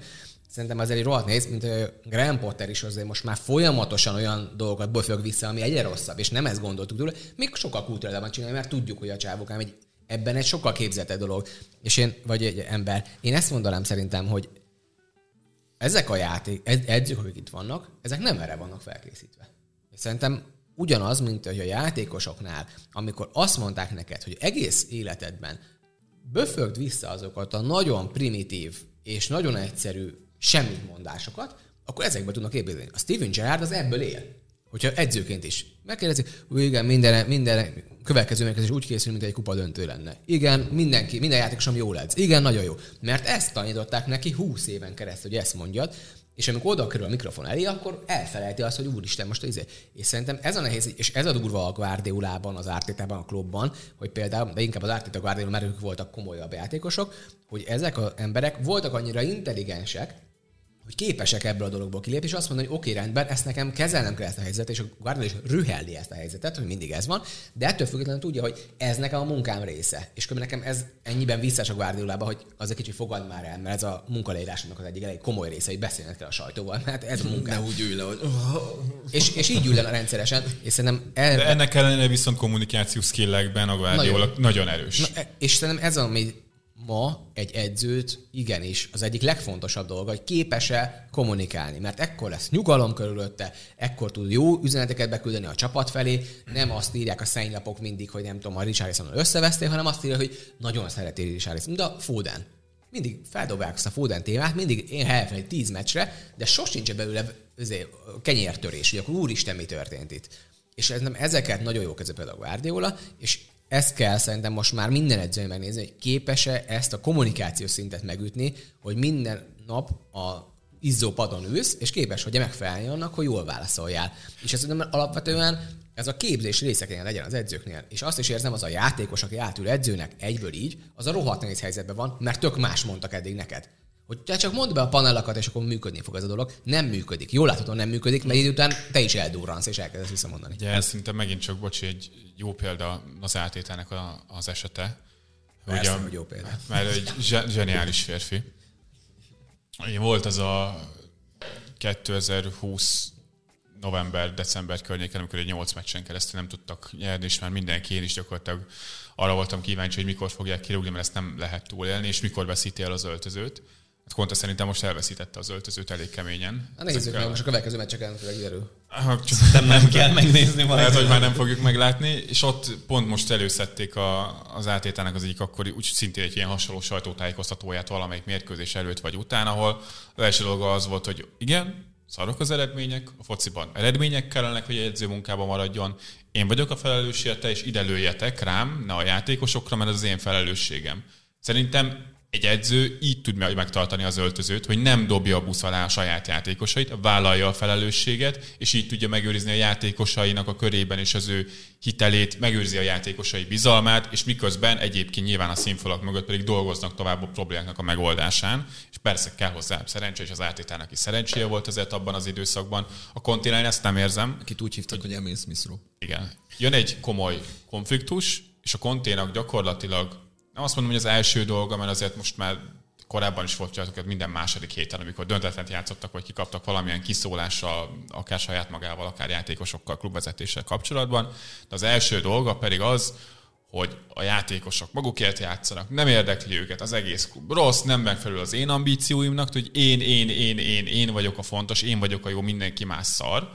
Pedig ilyenkor a hatékonyabb kommunikáció az egység megőrzési érdekében az lenne, hogy én magamra vállalok minden szart, ti csak dolgozzatok nyugodtan, próbáljuk meg megoldani, én meg majd elviselem azt, hogy kapom a nyomást, egyébként ebben a, a Jürgen Klopp is nagyon jó. Meg a José Mourinho. José Mourinho, hogyan tudja, a José Mourinho régen volt jó, most már azért ő is a konteféle kommunikációt Igen, de, de követi. ő, ebbe, tehát ő volt a, a Fénykorában abszolút. ennek a dolognak, aki előre ment és mutatta, hogy figyeljetek, mindenki rólam beszél, de senki nem beszél az én játékosom, aki éppen vagy szarul játszik, vagy jó játszik, tök mindegy, sen, mindenki csak rólam beszél. És a nyomás rajtam a senki máson, ő szerintem ebben zseniális volt régen. Hát onnan tudtuk, hogy kezd meg borulni Józsinak az elmé, amikor az első Igen. játékost így kiemelve bedobta a, busz alá. Igen, csak ez a Chelsea elég késő jött el az első még ilyen. Jó, hát főleg egy Chelsea-nél, ahol azért játékos uralom volt, most már nem biztos, hogy van. Amit a Pete mond, ez szerintem marha fontos. A, azt gondolná az ember, hogy az ilyen apróságokon azért nem sok minden múlik meg, hogy a játékosok nyilván sokkal ö, másabb dolgokkal vannak elfoglalva, mint hogy az edzőnek a kommunikációját vizsgálják, és nyilván nem ül mindannyian, nem ülnek ott mindannyian a sajtótájékoztatók előtt. De az, de az ilyen apróságok, hogy a Conte leül, és hetek óta, vagy igazándiból lehet, hogy végig úgy beszél, hogy én, ti, ők, a klubvezetésről, hogy ők ott fölöttem, a játékosokról, hogy ők, az én játékosaim, meg hogy én, és nem azt használja, hogy mi a klub, hogy mi, akik az edzőpályán dolgozunk, ezek szerintem marhára árulkodók, egyrészt az ő hozzáállásáról, arról, hogy hogyan kommunikálhat befelé, és hogy ez milyen hatást kelt a játék- játékosokban, ez az egyik dolog.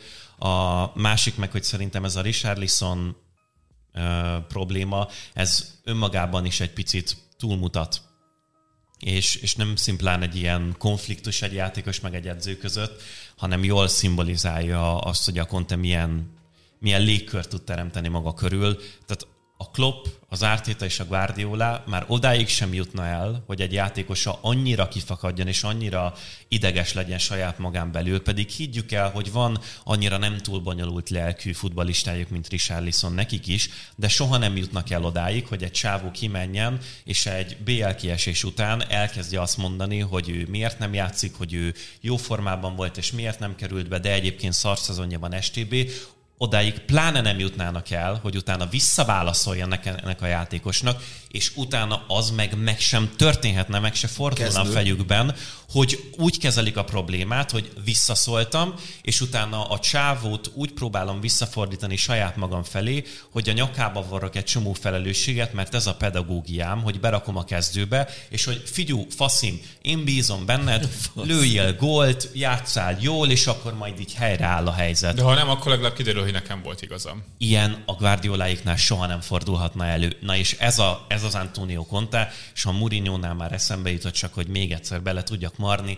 Mostanában már az elmúlt években ez a Mourinho is. Ő úgy, úgy kezeli a játékosokat, szerintem ennél jobb ilyen szimbolikus jelleg, a, meg a Dele Alli, amikor a, az All or Nothingban bemegy, behívja, és megmondja, hogy figyú, neked óriási tehetséged van, amúgy egy géniusz vagy, de kezdjél el magadra odafigyelni. El fogod pocsékolni a tehetségedet, meg nem tudom, és a Mourinho azt mondja, hogy figyú, tesóm, csap ki a péniszedet az asztalra, én akkor az edzőpályán ezt észre fogom venni, és akkor így helyreáll a karriered. Más vezetők, meg amit a Márk mondott, akik modernebbek, és megértik ezeket a játékosokat, meg hogy hogyan működnek, oda mennek, átölelik, elmondják, hogy szerintem így tudnál jobban játszani. ezért szerintem az játékos a válogatja, jó. hogy Ja, de, de leállít valószínűleg különben bármivel csinálod. Igen. Lehet, De, de, vannak olyan játékosok szerintem, és, Aztán hiába ölelgetted de le. és mert, Lehet, de jobb lett volna, mert ez mint motivációs kérdés szerintem. neki. És én csomót ö, nézek most erről, meg, meg azért próbálom magamat is fejleszteni ebbe, hogy motiváció az tud-e kívülről fakadni, vagy csak belülről. És azért ebbe eléggé megoszlik különben itt a, a tudományos alapvetően, hogy igazából nagyon nagy hatást nem tudsz gyakorolni egy embernek a motivációra, az belülről kell jöjjön, olyan helyzetbe kell hoz, hogy a belső motivációt meg tudja találni. Csak ez a kérdés, hogy például Dali Alival hiába akár öleled át és mondod neki, hogy figyelj, nézd meg, hogyha úgy lenne meg ilyesmi, ha a csávóban nulla motiváció arra, hogy én igazából nagy focista legyek, hanem én el akarok itt izé lenni, és nekem ez egy tök király, akkor bármit csinálsz. A vagy értek különben, hogy a, az, az meg nem segít az ilyeneken különben, hogy belemondod a pofájába, de mondjuk ez kicsit ilyen csernomus módszer, hogy megpróbálod azt mondani, hogy te, te senki vagy, ízébe beletolod a szarba az arcát, és azt mondod, na, akkor megjegyezted, hogy rossz volt, rossz íze volt, na, akkor ne így csináld. Hát csak Valaki láthatóan a top szinten, ez a, a tényleg a, a top, top, top, top, top szinten nem ez működik. Az Szerintem Ancelotti valakinél működik, működik. a Guardiolázás. a Delichtnél szerintem működne. Uh-huh. Megcsinálja, a csávó azt mondja, hogy igen, velem baszakolsz, nem mondtam, hogy kell ezt csinálni. És akkor megcsinálja. Csak egy Delálénál szerintem se. Hát Voltam valószínűleg a ebben a... Ugye alapvetően ennek Tényleg? Nagyon nehezen sikerült bejutni hozzá 2015-be, de akkor pont arra volt szükség, hogy valaki szétrúgja a pofámat. Akkor volt ugye a pecsás nem jött meg 20 percig a kép meccsnézésünk, és, és az nekem egy elég nehéz év volt a 2015-ös, és, és Imre megmondta. Gyakorlatilag kiröhögött. Hogy hagyjad már problémáidat. Szedd össze magad, te szarsz. Ugye alap- ugye amikor- ki.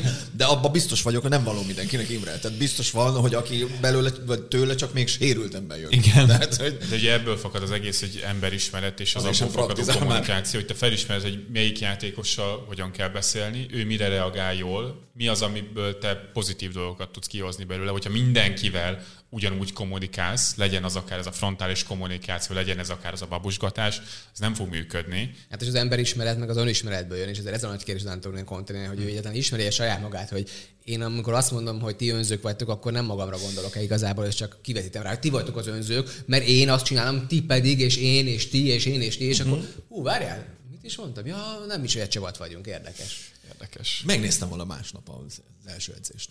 A Ez ugye válogatott szünet, úgyhogy szerintem nem volt edzés. De, de azt megnéztem volna, hogy, hogy az első készfogás. Én inkább a belső WhatsApp csoportot, amiben nincs benne, mi volt, hogy mindenki küldözött egymásnak, hogy na nézd, Antonio megborult. Találkozni edzésen. Cső, cső, hello. Mint az, Ne a, nézzél! az a videón Guardiola, meg a, hú, ki, kivel van összevetve, az a montázs videó, amikor egy végig a öltözőben, és akkor gratulálok, gratulálok, hogy a picsal játszottál. Gratulálok, gratulálok, és így megy végig. Valaki itt lekavar, egy kurva nagyobb vannak, és a Guardiola megérkezik, és egymás mellé vannak vágva. Biztos láttatok már Twitteren, tele volt. Na, ez a Aj, jo- ez nem a Jordan, Jordan Peele is mém. Micsoda? Nem. Nem. Ki volt az edző, meg? De ez valamelyik ilyen dinoszaurusz edző. Igen, igen, igen, igen. Nem- A Warnock. Warnock, a Igen, igen, Warnock. És ő megy végig, tényleg ez a Igen. congratulations, congratulations, fuck off. Congratulations, és, így megy- és így elvesz a kezét. A másiknak levasz egy pofont. A Guardiola meg bejön, na gyerünk gyerekek, kurva jobb voltunk, ez egy gyenge félidő volt, hát tudom, hogy több van benned. Ő meg vég, fuck off. Fuck off. Oh. De az milyen jó lehet a társak előtt, amikor csak te kapod a De, fakot. de tényleg így, ott ülsz ezzel a előtt, és nagyon kemény, nagyon Volt kemény. ilyen főnök, amilyen munkám, hogy egy hét oktatás, értékesítés, sales, üdülési jog, ne vegyetek soha, tudok, hogy már nincsen, és eladni se tudok, egyet se, hogy Isten valaki kezet találna, és egy hét oktatás, és következő héten kedden mélyvíz, és hát nyilván vadi új vagy a melóban, nem kötöttem szerződést. És a, a végén zárás volt, minden a munka nap előtt volt egy bemelegítés, meg egy zárás. Egy óra. Egy óra, a, a második egy óra az ugye, hogy ki dolgozunk 15-en, ki mit tapasztalt az asztalnál, ki miért adott el, ki miért nem adott el. És a Bognár Laci akkor megcsinálta első munkanapon, hogy ott ülnek körülöttem 25-en, és így odállt fölém, és csak ennyit kérdezett. Hol a pénzem? Én akkor már voltam szélszes, ott ültem, hogy Bocs, még egyszer? Leteszem máshogy. Kurva anyát, hol a pénzem? Azt a Nem szoktam megérni emberektől, de ott sikerült. Hát mondom, figyelj Laci, mm, uh, nyilván tudod, hogy Van ez a... nálam egy tízes. a többit jövő héten Nem értem a kérdést. Hát most azt mondja, mit gondolsz, tesó? Hát ha te nem kerestél pénzt, akkor én kerestem. És, tudod, köz, és, és ezt már vágták az, az ott lévő kollégák, mindenki röhög, ugye, a hülye kis geci össze. És, és utána mondtam neki, hogy hát mondom, figyelj Laci, hát nyilván tudod, hogy ez az első napom, ott ültem, a nő rögtön értésemre adta, hogy nem őriztünk együtt libát, bármit is itt azért steppelhetek neki, kurvára semmit nem fog tőlem menni, úgyhogy nem adtam el, és így megállt, azt mondja, ezt az asztalnál is így nyomod? Mondom, persze, eléggé szabad elvűen értékesítek, azt mondja, jó van. És így tovább ment. Akkor téged nem ölnek meg, meg minden. És ez azért volt, hogy már két hetente vettek fel új embereket, mert az első ilyen nap után, amikor ott volt a tíz új munkatárs, nyolcan másnap nem jöttek dolgozni. Tehát, hogy így annyira szétrugtak a picsam. Én mentem, de viszont azt mondta, a Bognárnak az volt a- az alapelve, hogy aki visszajön ezek után, Az az vagy pénzügyi parában van, tehát mindenképpen szükség van a pénzre, van motivációja, és azt utána meg tudom tanítani eladni. És te melyik voltál? Én visszamentem. De és miért? letoltam három évet. Hát Mert nekem kellett a pénz. Nyilván. És az a motiváció, semmi fiatal baj. voltam, és kellett a pénz. De mondom, tehát első munkalap, ott ülnek 25-en, és így, hol a pénzem? De mondom, mm, Antóni is ezt kérdezi. mm, nagyjából, igen. Antonio Richarlisonnal. Hol a gólom? Hol a kupám, köcsög? Na, kony, konyha pszichológia óránk véget ért, és tovább mehetünk a nyugdíjas klubba. Nagyon jó volt. Vagy az nem, az, az, az az utolsó. utolsó. Akkor még a nyugdíjas klub várat. Csak a forró lakásról eszembe jutott, hogy a Szállá kihagyta a Bournemouth-et, tehát ugye kapott egy a Liverpool, csak azt mondja, hogy ezután nem fog kapni, se a Bournemouth, se a Liverpool, mert pont azon a meccsen volt egy 11-es. Ja, Csak hát akkor nem mondani. nulla innentől kezdve. Storno. Na, pepség. Megint pepség. A kopasz Pep csapata elég rendesen kitömte az FA kupában a színes bőrű sapkás Pep. De Hova tudod még ragozni, hogy milyen pepek vannak, bassz meg? Nem, a kompanit máshogy nem szeretném, hogy hívja. Színes bőrű sapkás Pep. Igen, az a baj, hogy bármi másra, hogy hívná, az, az, az nagyon nem illene. Annyira Akkor be, beszántjuk a podcastot. Ezt már reggel elolvastam. Na. Szóval, még egyszer. A színesbőrű sapkás Pep csapatát, de ennek ellenére nem lehet azt mondani, hogy szégyent vallott volna a Burnley az Etihadban. Vincent Kompany csapata már szinte biztosan bajnokként jut fel a Premier League-be, méghozzá egy korábbiakhoz képest igencsak megreformált játékkal.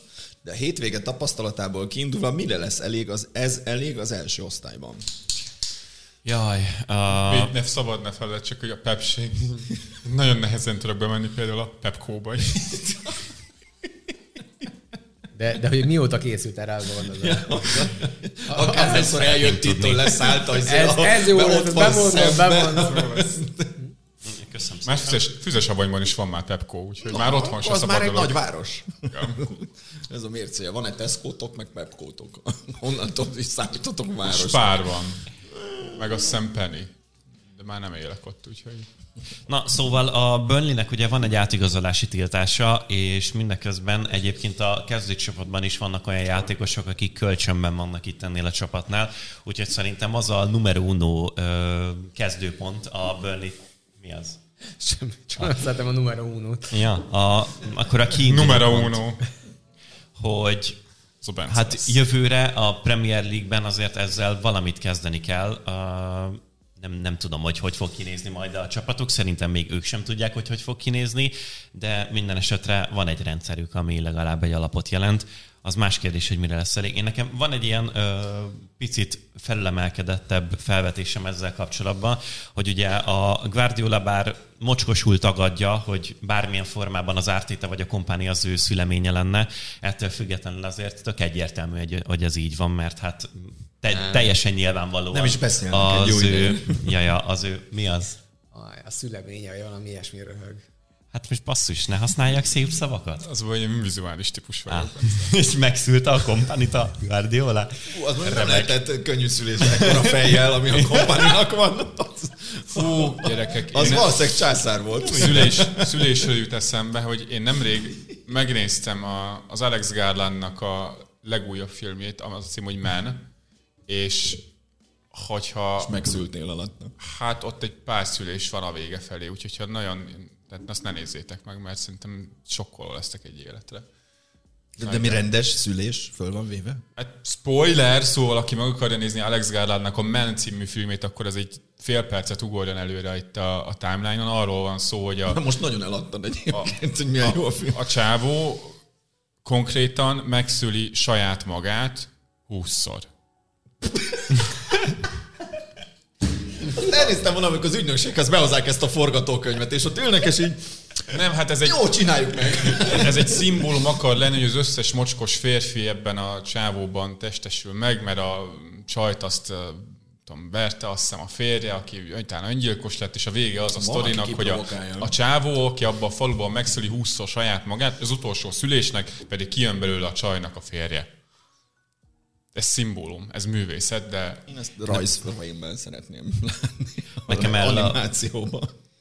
Hát, hogy még borzasztóbb lenne talán. Nekem erről a Pete már mesélt. Márkat hozzuk vissza valahogy Na. az adásban. Szóval visszamenve, bár a Guardiola mocskosul tagadja, hogy ők bármilyen formában kötődnek hozzá, ez De teljesen nyilvánvaló, de megszülte őket. És én nekem van egy ilyen felvetésem, hogy a, ha már itt előbb beszéltünk a kreativitásról, meg hogy ki milyen fogóckodó pontokat tud adni, az Arteta attól különleges, és a Guardiola is attól különleges, hogy ebben a rendszerben, Ez amit alá tesznek, én nem is fordulok hozzátok, én csak Nem, csak beszélek, annyira elmondom, Annyit szopjuk őket, hogy az, ami egészen elképesztő. Hát, Hát, hát, vagy vajon nem miért? eleget, de- Na, a, akkor attól jó edzők, maradjunk ennyiben. Bontsuk le a falakat. És szüljük meg egymást. Menjen a fal! Menjen a fal! Hogy ők a játékosoknak a rendszeren túl tudják tanítani őket, tudják picit jobbá tenni, van benne kreativitás, másféle elképzeléseik vannak, tudnak más szerepkört adni játékosoknak a rendszeren belül, az ellenfélre is tudnak reagálni. Na most a kompániból annyit már láttunk, hogy hát játszott jó néhány évet a Guardiola alatt, úgyhogy tökéletesen elleste tőle, és nagyjából le tudja tanítani, meg leginkább fel tudja tenni azt a csapatot és azt a keretrendszert, ezt a labdával 2-3-5 vagy 3-2-5, attól függően, hogy ki az ellenfél, és a jó magasan letámadunk, aztán visszamászunk 4-4-2-ben.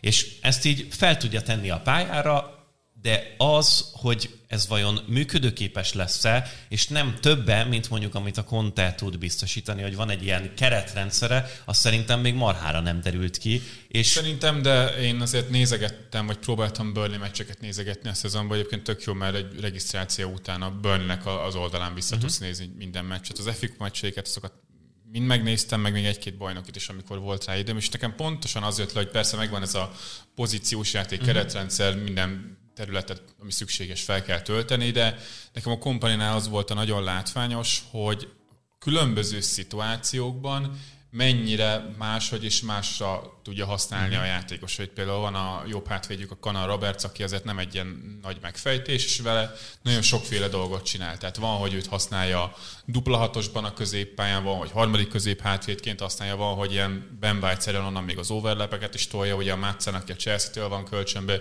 őt is nagyon sokféleképpen attól függően, hogy az ellenfél mondjuk milyen letámadási sémát választ, inkább betolja középre, feltolja magasra, tehát hogy a játékosoknak a képességeihez mérten, és az ellenfélnek a taktikájához képest szerintem tud nagyon rugalmas lenni már Jó, Jó, de most ezeket- annak ellenére, hogy egyébként van egy nagyon merev, úgy merev rendszer, hogy megvannak az alapelvek, amiket mindig elvár a játékos, játékosoktól. Ebben még csúsznak bőven hibák egyébként, tehát ez alapvetően képességekből is fakad, és a Burnley uh-huh. szerintem érdemes kiemelni, hogy most torony magasan vezetik a championship-et, de azért a 20-szal több gólt szereztek, mint amennyi várható lenne. Tehát ők nagyon szépen elmennek. erről beszélnek. Nagyon szépen elmennek ők a, a támadó harmadba, ott azért szépen kijön nekik a lépés. Az, hogy ők ekkora előnyel vannak elő, az inkább ennek köszönhető. A védekezésben egyébként a legjobbak a csempóban, pontosan abból fakadó, hogy nagyon intenzív a letámadásuk, náluk van nagyon sokat a labda, a Swansea egyedül, amelyik többet passzol náluk, minimálisan, és amelyik lassabban játszik náluk, a Swansea viszont még náluk is sokkal lassabban játszik. Ott ugye a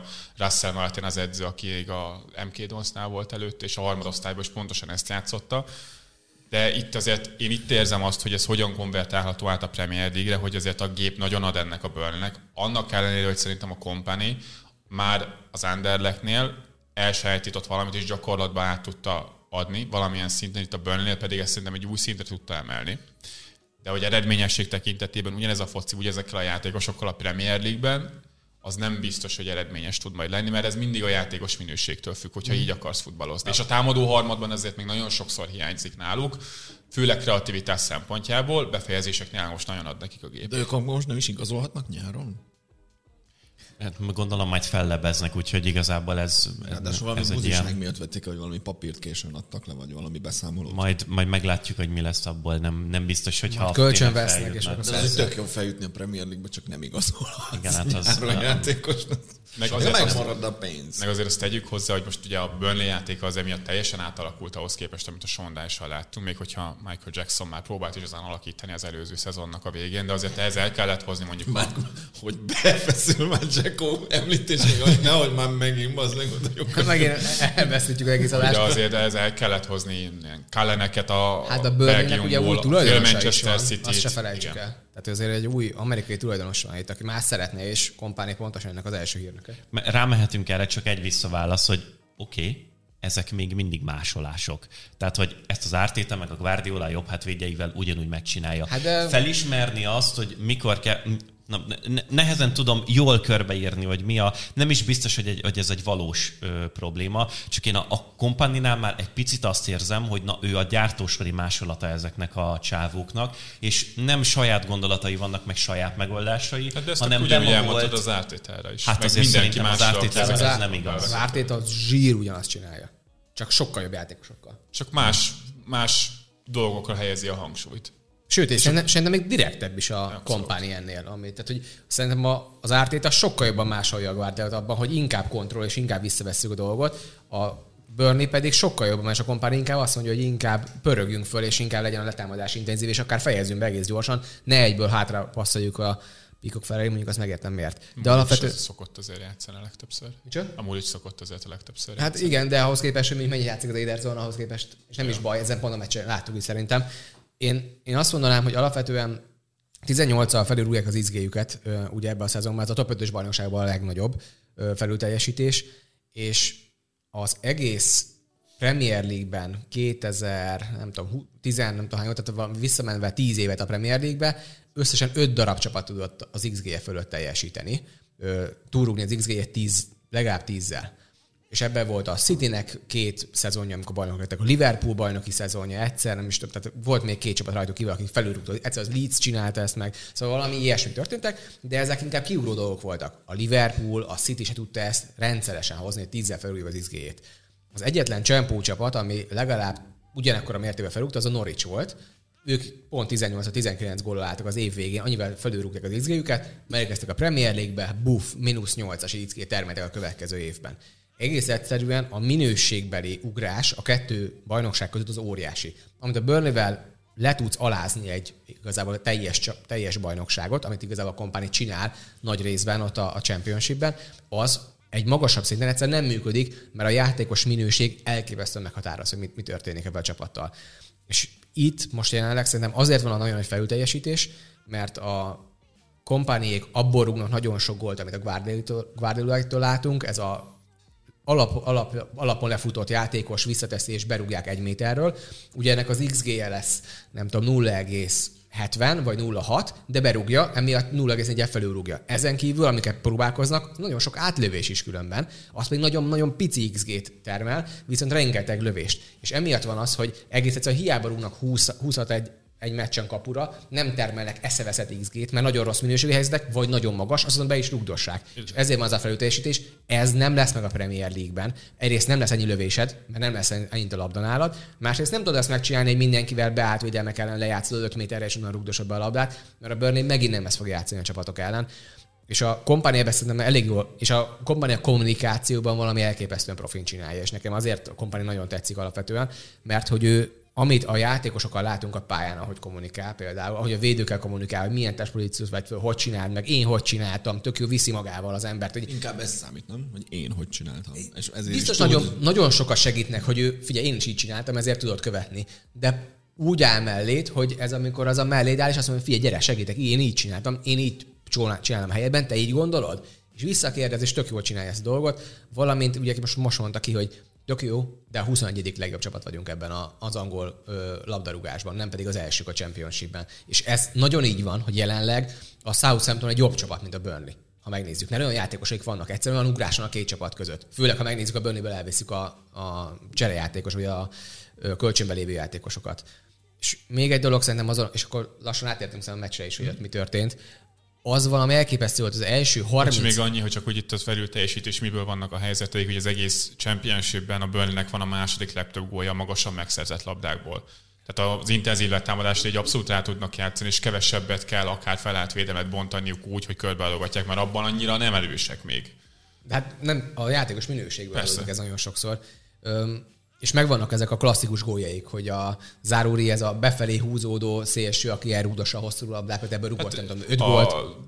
megvannak, kimegy a szélre a labda, felpassza J. Rodrigueznek, lekészíti a teje, vagy az Záruli pedig indul területbe, és akkor abból vagy helyzet van, vagy utána visszatámadásból megint csak helyzet. Tehát ezeket próbálja a kampánya alapozni, és ezekből eredményesek tudnak lenni, de azért nem annyira, hogy olyan látványosan dominálják le ezt a bajnokságot, amit most az eredmények mutatnak szimplán. És igazából nincs egy igazán jó befejező csatára továbbra se. Persze ennek a csapatnak nem is nagyon kell, vagy egy, egy ilyen Guardiola like csapatnak nem mindig kell ilyen befejező csatár. Ez a kérdés, hogy különben akarnak-e majd ebbe elmozdulni, vagy nem. Én azt érzem, hogy azon a meccsen, ami történt például a City ellen, az első 30 perc, az viszont olyan volt, amit mondjuk a Premier League-ből mondjuk 5-6 csapat ugye rákényszeríteni a city arra, hogy ennyire nyílt sisakos meccset játszon, és bőven ne ö, menjenek alá abba, hogy ne legyenek alárendeltek a Citynek. Cserébe a játékos minőségnek a különbsége az olyan szinteken jött ki ezen a mérkőzésen, hogy legalább volt három vagy négy olyan helyzet a Burnleynek, amikor megszerezték 30-40 méteren a labdát, három a három ellen voltak, akár még létszámfölényben, akár Edersonnál hát a kapujában, lehetett volna ívelni. Vagy a, nem a Ortega játszott, ugye? Ortega. Ortega. Nem, egyszerűen nem tudták megcsinálni, és rendszeresen akkor a rossz lábára jött ki a, a tejának, nem tudod oda passzolni a labdát, lassan passzolta oda. A befejezések mindig hiányoztak, és volt három-négy helyzet, amiből, vagy lehetőség, amiből zicserbe mehetett volna, de sose jutottak el odáig. A másik oldalon mi történt? Megkapta a már ez, úgy veszi át a labdát, hogy igazából egy centin át tudja venni a labdát, kiúratás egyszer a, a Hollandnak, aki kiúrik, berúg, berúgja. És onnantól ugye dőlt az egész a dominók, mert onnantól már kitámadsz, a City ezt még jobban élvezi, és szétszednek. Szerintem ez a nagy kérdés, hogy a Burnley, ha most fölmegy a Premier League-be, és elkezd úgy játszani, mint itt, ahogy játszott a Championship-be, akkor ez egy alsóháza csapat lesz. Mert egyszerűen szét fognak szivatni téged átmenetekből folyamatosan, mert nincs meg az a játékos minőség, hogy büntes. A Liverpool ebben volt mindig jó, hogy nagyon-nagyon magasan voltak, csomó hely volt mögöttük, de úgy büntettek, mint nagyon kevés másik csapat. Ez a Burnley egyre nem tudja ezt meghozni, ezért kell rengeteg mennyiségű helyzet nekik. És még egy dolgot, nekem azért az XG-ben nem ők vezetik a bajnokságot, a Championship-be se, és az engedett xg az, ami nagyon jó, és azért, nem, azért, azért jó, nem azért, mert jó védekeznek, hanem Náluk van a labda. És gyorsan visszaszerzik. Nekem ez a Refikupa meccs tényleg azért volt nagyon érdekes, mert a Burnley megcsinálta ugyanazt a City ellen, amit az Arsenal megcsinált a City ellen. Kimentek ember Egy az ember egyben. ellen az egész pályán, és az Ortegának volt a legtöbb passza, a legtöbb progresszív passza, mert neki az, kellett. az Ortega a másik számú kapus a Citynek, azt kikérem magamnak. Az a csávó, az milyen passzokat osztogatott az egész meccset. A Alig ment, Bundesligában kurva jó volt ebben. Hát Hosszú az, labdája. Az ezek els, első kilenc hosszú passza jó volt. Kilencből kilenc volt az első. A Manchester. United elég sok pénzt kifizetne szerintem most egy ilyen kapusért, mint az Ortega, aki ott ül a kispadon, és egyébként el lehetett volna hozni első számú kapusnak oda is, de mindegy, ezt most hagyjuk. Tehát őt kényszerítették igazából arra, hogy, mindenki. hogy irányítsa a Manchester City. Tényleg, mint az Árzánál megcsinálták, ott és az Edersonnak kellett ívelgetni a Holland felé, és ez fél órán keresztül, amíg szerintem fejben ezt bírták, addig ez kurva jól Hát és nézett nem, ki. hogy egy elcsúszás volt Egy, fönt. és Egy, egy. egy, hiba volt az és meg befutotta Holland, kész, büntet, és onnantól kezdve már téged szétszednek. Tehát itt van a különbség, hogy egy Arsenal ezt meg tudja csinálni akár, még az Arsenal se tudja ezt 90 percig Ők megcsinálni. visszaállnak idő után. 60-70 percig tudta megcsinálni az Arsenal, és a Burnley meg fél órán keresztül, de az látszódott, hogy a Company egyszerűen bemeri ezt vállalni, és én ebből gondolom azt, hogy a Premier League-ben sem fog radikálisan változtatni ezen. A Burnley kurva magasan fog letámadni, bárki ellen, akár a legnagyobb csapatok ellen is, és az lesz a kérdés valóban, hogy ami után a labdát megszerezték, mert így labdákat fog szerezni, mit tudsz vele kezdeni, a játékosaid mire lesznek jók ezekben a szituációkban. Szerintem, hogyha van egy csapatnak egy ennyire erős vízió, és egy edzőnek van ennyire erős vízió és elképzelése a labdán, meg a labdás játékval is, akkor azért szerintem nagyon rossz dolgoknak kell történnie ahhoz, hogy te kiessél. Ugye a Norwich erre egy ilyen ékes példa, hogy ők labda birtoklós, támadó focival jutottak föl mindig, de ott azért közel sem volt annyira kimunkálva ez, mint mondjuk most a burnley hogyha megnézzük a mérkőzéseket. Igen, mondjuk azért lehet, ha ezt tovább csinálják ezt a egy az egy elleni letámadásos Ezt nem rendszer, fogják minden. Hát Én Én se nagyon gondolom- sok fajta letámadás sémája van. nagyon A, könnyű lehet, és igazából amikor Mitrovicsok vannak fönt neked egy az egyetbe, akkor bajba lesz. ez, ez a City ellen mert a City ellen megint csak nem akarsz egy szabad embert se hagyni, ezért a csempóból ők megint csak nagyon szépen variálják ellenféltől függő, hogy 4-4-2, 4-3-3, mik a pressing triggerek, nem szoktak kint lenni egy az egyben az egész pályán, ők is inkább vonal mellé terelik a labdát, általában az egyik szélsőket szokták behúzni a középhátvédekre, és akkor a vonal mellett az plusz egy emberként használva úgy szereznek labdákat, tehát én nem tartok, hogy ők kimennek és lídzeznek majd ember ember ellen az összes Premier League mérkőzésen, de vannak labda nélküli elképzelése is ennek a csapatnak, ami már szerintem egy fél siker a Premier League-ben, mert egyébként meg lesznek olyan szar csapatok, hiába jobb keretük van, mert mindig van, amiknek viszont nem lesz ennyi elképzelése sem labdával, sem labda nélkül. A nyilván játékrendszer meg labdás felfogás tekintetében semmilyen formában nem ül a hasonlat, de amikor a Hasenhüttl megérkezett a Szotonhoz, akkor az első években az a csapat volt nagyon hasonló. A velük egy szinten lévők ellen rohadtul megszenvedtek, de a nagyok ellen is felverték a letámadást nagyon bátran, és a Unitednek volt szerintem két olyan szezonja, amikor mind a négy Szoton elleni meccsen szétszívták magukat, mert a Szulsjárnak az elképzelései, meg a DH, meg a védőknek a képességei miatt egyfolytában veszítették el a labdákat ellenük, és marha jól állt nekik a szoton. A Burnley akkor ilyen szempontból lehet hasonlatos ehhez, csak hát mondjuk nekik Hát lehet, ez a hogy több plusz, elképzelésük van, Hogy a saját a szinteden lévő csapatok volt. ellen neked megvan az az előnyöd, hogy pontosan tudod, hogy mit szeretnél csinálni a labdával, akár felállt védelem ellen is. Ugye a BSN-nek is ez a baja, ez volt a Leeds baja is igazából, hogy amikor már azért nálunk volt a labda, akkor olyan nagy elképzelésünk igazából nem volt, vagy elfáradtunk, annyira nem tudtuk megcsinálni, amit szerettünk volna. Én, én a Burnley-ben azért azt lássuk, lássuk meg, hogy a, a Brentford, a Nottingham Forest, a, ha benn maradnak, de azok a csapatok, akik igazából nagyon dominánsak voltak a csempóban, nagyon sokszor abba váltottak át, hogy nagyon defenzívek voltak, és második szándékból kezdtek el focizni. Mindig. Szerintem az elmúlt években egy, És jo- jo- jobb, szerintem Egyetlen egy olyan csapat sem volt. Jobban konvertálható volt ez a Premier League-re, mint az, hogy akkor hát ezt játszottuk a Championship-be, akkor játszunk ezt a Premier League-be is, mert azért ezzel többször, például Norwich ugye kiesett. A Norwichnak a egyetértek, hogy azért soha nem volt ennyire kimunkált játéka, mint mondjuk egy Berlinnek már most megvan a Championship-ben, de én azért attól tartok, hogyha most ide feljön, akkor tényleg azért simán be tudnak kerülni ebbe a hátsó nyolcasba. Ott pedig, amikor már eljutsz arra a szintre, hogy igazából kéne egy Mitrovic, aki berúgdossa a gólokat, de nekem nincs olyan játékosom, akkor azért lehet, hogy be tudsz kerülni a, a kiesés elleni harcba is. Én ennyiben tartom a Burnley-t nehéz helyzetben, mert a Bence mondott, azért az nagyon fontos, hogy mi lesz ebből a kerettel. Ha mindenki megy vissza kölcsönbe, és nem tudják őket megvenni, és nem tudnak új kölcsönbe új játékosokat hozni, akkor a játékos minőség az egy olyan szinten alatta van a Premier League már most. Hát alapvetően progresszióban a legfontosabb játékosok az a Harwood Bellis, aki a Manchester City-től van ott kölcsönben. Tehát a támadások elindításában jelenleg abban a keretben gyakorlatilag ő egy pótolhatatlan játékos. Én rá nagyon büszke vagyok, esküszöm, vagy három éve néztem ki még valami hülye állat vagyok, és megnéztem egy ilyen City akadémiai meccset. Hülye. Zseni lábbal a csávó. Jó, hát szerintem ezek a kérdések, hogy most itt mi lesz a Kell nekik egy jó csatár például, mert bennmaradni az egy jó garancia arra, hogyha van egy csatár, aki tud 10 gólt rúgni mondjuk a szezonban. Nekem még egy kérdésem van, aztán tényleg gyorsan lépjünk tovább a rövid témánkhoz, hogy eh, ez a kompaninak mennyire egy projekt, és mennyire egy ugródeszka a Biztos Manchester vagyok benne a ugródeszka.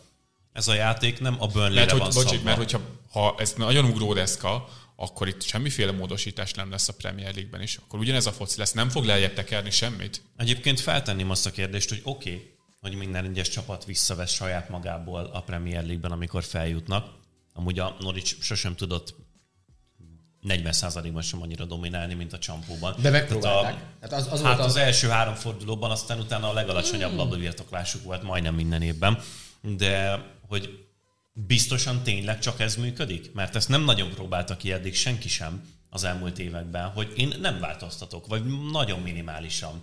Csak tényleg, hogy nem tudom, most ez nyilván nem ennyire egyszerű, de 3%-kal kevesebb Nem, labdabirtoklás. hát nem tudod megcsinálni. Hiába.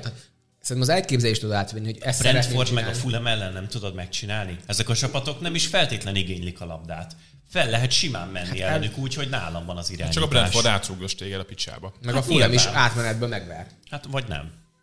Nem. Nem tudom, csak felvetem, hogy feltétlenül ez a jó megoldás, mert ezt nem próbálta még ki eddig senki. Na, a kompány ezt ki fogja próbálni, mert ő Na. az alapelvein nem fog módosítani. Max egy-két dolgot lejjebb teker, de szerintem nagyon radikális változtatást nem fogunk látni ahhoz képest, amit most látunk. Lásd jó. itt, lásd itt egyébként az FA kupában is, hogy a Bournemouth-nal játszottak, őket kiejtették viszonylag simán, Manchester city ugyanúgy bevállalták, hogy nyíltan játszunk, magasan pressingeljük őket. Én nekem ez arra utal, hogy ők a Premier League is úgy, fog, úgy fognak neki menni, hogy úgy játszunk, hogy a kompani elképzeli azt, hogy a futballt játszani kell, ami meg ugye nagyon hasonlít. És a Guardiola. megnézzük, hogy melyik működik jól. Igen. Mert a Sheffield meg a másik részét viszi ennek a dolognak, és akkor meglátjuk, hogy a kettő feljutó, vagy most már torony magasan biztosan feljutó csapat, az melyiknek válik be jobban a Premier League-ben. Én azért mindig azt gondolom, hogy ezekben a keretekben jobban működik az, hogy a plafont emel, mint hogyha mint hogy ha a padlót emeled, és nem a plafont próbálod a- elrúgni a, a tetejéig, már pedig a kompánynak ez a, ez a jó rendszere, mert ő a, arról a fáról rend, jön, nem, inkább a kont és ö, fá a másik a Sheffield oldal. Biztos? Az arról a fáról jön? Kompaninál? Tudtim? Na, na most menjünk a dél-londoni nyugdíjas klubba. A Crystal... Én szétestem, bocsánat. Én nekem fel kellene mennem festeni. Meg, megborított a színes bőrű sapkás Pep. De hogy tényleg, hogy mennyire mélyre megyünk. Mindig. De Yellow Submarine. Na, a Crystal Palace-nál megnyomták a pánik gombot, és a világ legprogreg... bocsánat. Világ legprogreg... Nem tudom. Progresszívebb. Miért rakok oda még egy? Hát nem Nincs tudom. Nézem közel. Világ legprogresszívebb megoldásaként Patrick Vieira helyére leütették a kispadra azt a 75 éves Roy Hodgson-t, ez miért fontos, hogy 75, akit Fontos. éppen Patrick Vieira váltott. Ja, hm, ez nagyon jó. Azt már megbeszéltük múlt héten, hogy mi történt a Palace-szal ebben a szezonban, de érdemes lett volna-e még egy kis időt adni Vieirának, és jó döntése Hodgson visszahozatala. Az a hír járja a Crystal Palace al kapcsolatban, hogy a... Mert Kicsit, kellett, kicsit modorosabban. le kellett nyelni még a kekszet. nem, az már meg volt. Hogy Hodson bácsi csak egy ilyen átmeneti megoldásnak gondolják, és Hát, azért persze. Na hát. nyilvánvalóan, és a következő... Szegényen hosszú távon nem nagyon lehet, hogy megmondjuk őszintén. Azért neki, a, Ezt ho, neki a hosszú táv az nekünk a rövid táv most már lassan. Az gonosz volt. Jó, Ezt, ezt egy picit erősnek érzem. Éves, értem. Na, mi, tehát, hogy megpróbálnának egy, Fonszékát olvastam velük kapcsolatban a jövő szezonra, sok sikert hozzá. A, ettől függetlenül ebben a formában tényleg én igazándiból nem értem, hogy onnan a... Oké, okay, hogy szarok voltak az eredmények, de megbeszéltük, hogy milyen sorsolásuk volt a 12. helyről, most erre a 10 meccsre már mi értelme volt? Én so, még egyszer elmondom, ezt már eljátszottuk egyszer a West Bromwichnál is, hogy hagyjátok már West Bromwich. Mi az? Nem játszik a Premier League-ben, nem beszéltünk róluk szerintem. Tavaly. Ja, hát uh, ilyenekre emlékszem. Hát amikor már egyszer visszarángották s- szegény Roy bácsit a... Az a Watford volt. Watford, bocsánat, én kérek elnézést. Már nem Az még a. Gerával volt a West Bromwich. Amikor az a T-mobilos Moez, az különben szeretem azt a nem, West. nem, nem, emlékeztem már, hogy melyik ilyen rögtön Öreg visszazuhanó csapat volt, igen. Szóval, hogy hagyják már csórót visszavonulni, és ott a, valahol a déli parton fetrengeni a, tényleg a homokban. Semmi értelme nincs ennek. A klub szempontjából Az sincs. szegény fedregeni a homokban. Miért kívánsz ilyeneket neki? Odzon bácsi ezt hallgatná, nem tudná eldönteni, hogy most kedveljük, vagy nem. Mit akarunk neki, jót vagy rosszat? És, és, és tényleg ez a Krisztál borzasztó volt őket nézni. Mi van? Krisztál, mit valamilyen? Kassa Tibi is visszamegy, vagy? Újra összeállnak? Nekem a striptease táncos jut eszembe, hogy valami, a Krisztált vissza. Hát óriási volt. Ki lettél A pénzezve? s- sirályok. Van már az a ilyen. Brighton. Mik, mik ezek? Én elvesztettem. Mi a Krisztálnak a... Volt itt most Kristálypalac. Eagles. Nem, Eagles. Eagles. Sasok. Sason. Solymok. Én, én teljesen elvesztettem Szeretnéd a még fonalat. befejezni ezt a gondolatmenetet? Gondoltam, igen, valami, hogy legyen valami gondolat is a... Na hát akkor... De ilyet nem sikerült. Hát mondjuk, hogyha 16-szor meg van törve az egész, akkor nem sok mindent lehet Bence végigmondani. már nem nevet. Jó, abba hagytuk. De tök mindegy, mert úgyis valamit mondok, akkor abból most már De nem, ne, nem. nevetés Mondja fog ezt itt. ki. Nagyon korrektek vagyunk különben. Ja, Beszélj, gondolom, beszélj még nekünk a sirályokról. Ja. David Attenborough. Úgy is néz ki. Na, kezdünk szétesni. Én, én elmondom, hogy a elmúlt tíz meccsen kiválasztott, csak hogy alátámasztam Bencet, amit mondott. És ez a kérdés szerintem, hogy miért kellett kirúgni Patrick Vieira-t, amikor az elmúlt tíz meccsen játszottak a Chelsea-vel, United, Newcastle United, Manchester United, Brighton, Brentford, Liverpool, Aston Villa, City, Brighton, Arsenal. Ennél sokkal nehezebb sorsás, gyakorlatilag nem nagyon lehetne csapatnak. És mindezt úgy sikerült lehozni egyébként, senki nem tömte ki őket. Sőt, Oké, okay, nem... Hát az nem, Arzenáltól kaptak egy négyes, de ennyi. de ott már Bírát ott már kibaszták, és Igen. úristen, hogy milyen, ugye leültették a tartalék csapatnak az edzőit a kispadról, és ami olyan elbaszott meccstervel mentek ki a pályára, hogy az valami elképesztő. Hát ha volt egyáltalán. És most ugye most jön Leicester City, Leeds, Southampton, Everton, Wolves, West Ham, Tottenham, Bournemouth, Fulham, Nottingham Forest. Ez a év végéig ezek a csapatok. Tehát gyakorlatilag csak vagy alattuk lévő ját, ö, csapata játszanak, vagy például a spurs aki meg addig lehet, hogy már edzőt váltott, lehet, hogy már addig Fulham, akinek nincs semmiért játszani. Tehát, a sorsolások a következő tíz fordulóban az nagyon-nagyon jó, és ezért érzem azt, amit a Pete mondott az elején, hogy akkor ez a hotzonnal mennyire jók lesznek a következő öt meccsen. Nem gondolom, hogy ennyire sokat fognak most szerezni, de hogy nagyon, egy, nagyon könnyen fognak bemaradni, szinte biztos vagyok, mert olyan sorsolásuk van, és most a hozzon szépen visszahozza a gyönyörű mély, mély blokkját ennek a Crystal palace Fel fog nyomni 4-4-2, visszajön az összes öreg, hát meg veterán, engem igazából keretéből. Az zavar, hogy ezt a Palace tudta ebben a szezonban. Hát Láss az utóbbi tíz meccsen, ahol az volt, hogy gólokat nem tudnak lőni, ezek tudnak védekezni. És most, most eljön a hozzon, akivel ugye, hogy nem fognak gólokat rúgni, és akkor ez lesz megint, hogy akkor Csak megnézzük, mondjuk hogy a gyengébb csapatok kell lenni, ha nem általán mondjuk támadni is. És mondjuk ezeken a meccseken azért valószínűleg több lehetősége lett volna erre a Crystal Palace-nak, a Vieirával, akinek legalább valamiféle szándéka van erre. Hát igen, mondjuk elég gyenge szándékok voltak. Hát nagyon gyenge szándékok Jordan Ayew-val, de hogy amikor De most majd... Jordan Ayew-ot rend- rendszeresen fogjuk nézni a kezdőben. Bassza meg. Hogy jönnek majd a meccsek alacsonyabban lévő csapatok ellen, még hogyha mondjuk a, a számaik jobbak is, mint a Crystal Palace-nak, mert alapvetően harmadik legszarabb csapatnak néz ki a, PL-ben. A VB óta. A, igen. De hogy Szar majd el lehet mondani, hogy jött a Roy Hodgson, és akkor új menedzser pattanás van. A gyerekek nem. Tehát egyszerűen rosszabb csapatokkal játszanak majd folyamatosan, és fognak annyi pontot szerezni, ami meg elég lesz nekik a bemaradáshoz. És én a Hodzont egyébként ezért sajnálom, mert visszahozzák ilyen tűzoltónak, és ilyen, ilyen sors... Ezt Ne, képz, ne képzeld el, ne képzeld el, ne képzeld el. Elképzeltem, hogy lecsúszik az öreg azon a tűzoltón. Basszam meg. Érkezik a edzésre, az azért a csövön. Szóval visszahozzák... Visszahozzák, Csakban. Hogy, hogy akkor tartsál benn minket, miközben gyakorlatilag a Viérával is ugyanúgy simán bemaradtak volna, de hogyha mondjuk a Hodzonnal meg nem jönnek az eredmények, az egy kurva nagy bukás. Tehát itt nem nyerhetsz, mert ha bennmaradsz igazából, az egy papírforma. De, de, mert- ha kiesel, az meg egy kurva nagy De bukás. pont emiatt szerintem, Peter, szerintem nem sokan nézik ezt, hogy akkor most, hanem azt látják, hogy ú, a Vére van már nagyon rossz, volt az utolsó tíz meccse hány pontot szereztek, és mi azt fogjuk látni, a következő tíz meccsen néz, eljött hozzá, és olyan képeket fogunk látni, hogy pont per meccs átlag, és a Hodzonnal jön egy 1,75, a Vérával meg 0,5 volt a végén, hát nézzétek meg, Roy megmentette ezt a csapatot. És akkor azt mondom, hogy mekkora, mekkora győzelem megint Hodzonnak, őt kéne igazából mindig idehozni, ő a tökéletes edző, mindig megmenti a csapatokat, meg kihoz belőlük egy jót. És ez a probléma inkább a, a Crystal Palace-nál szerintem az, hogy mi lesz itt az év végén? Már megint mi lesz itt az év végén? Amikor a félcsapatot megint le kéne cserélni, lassan ott tartunk, Zaha elmegy, akkor utána most akkor a ezéből lesz még igazából jó játékos, mert ebben a szezonban nem nagyon láttunk tőle még egy jó meccset se.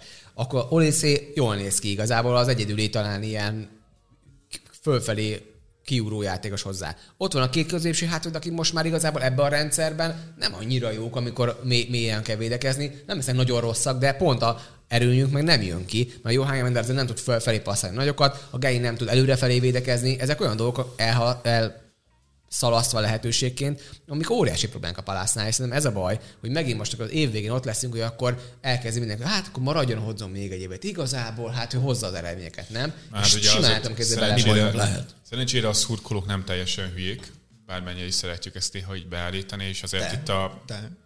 Én nem. Én, én nem. Én nem.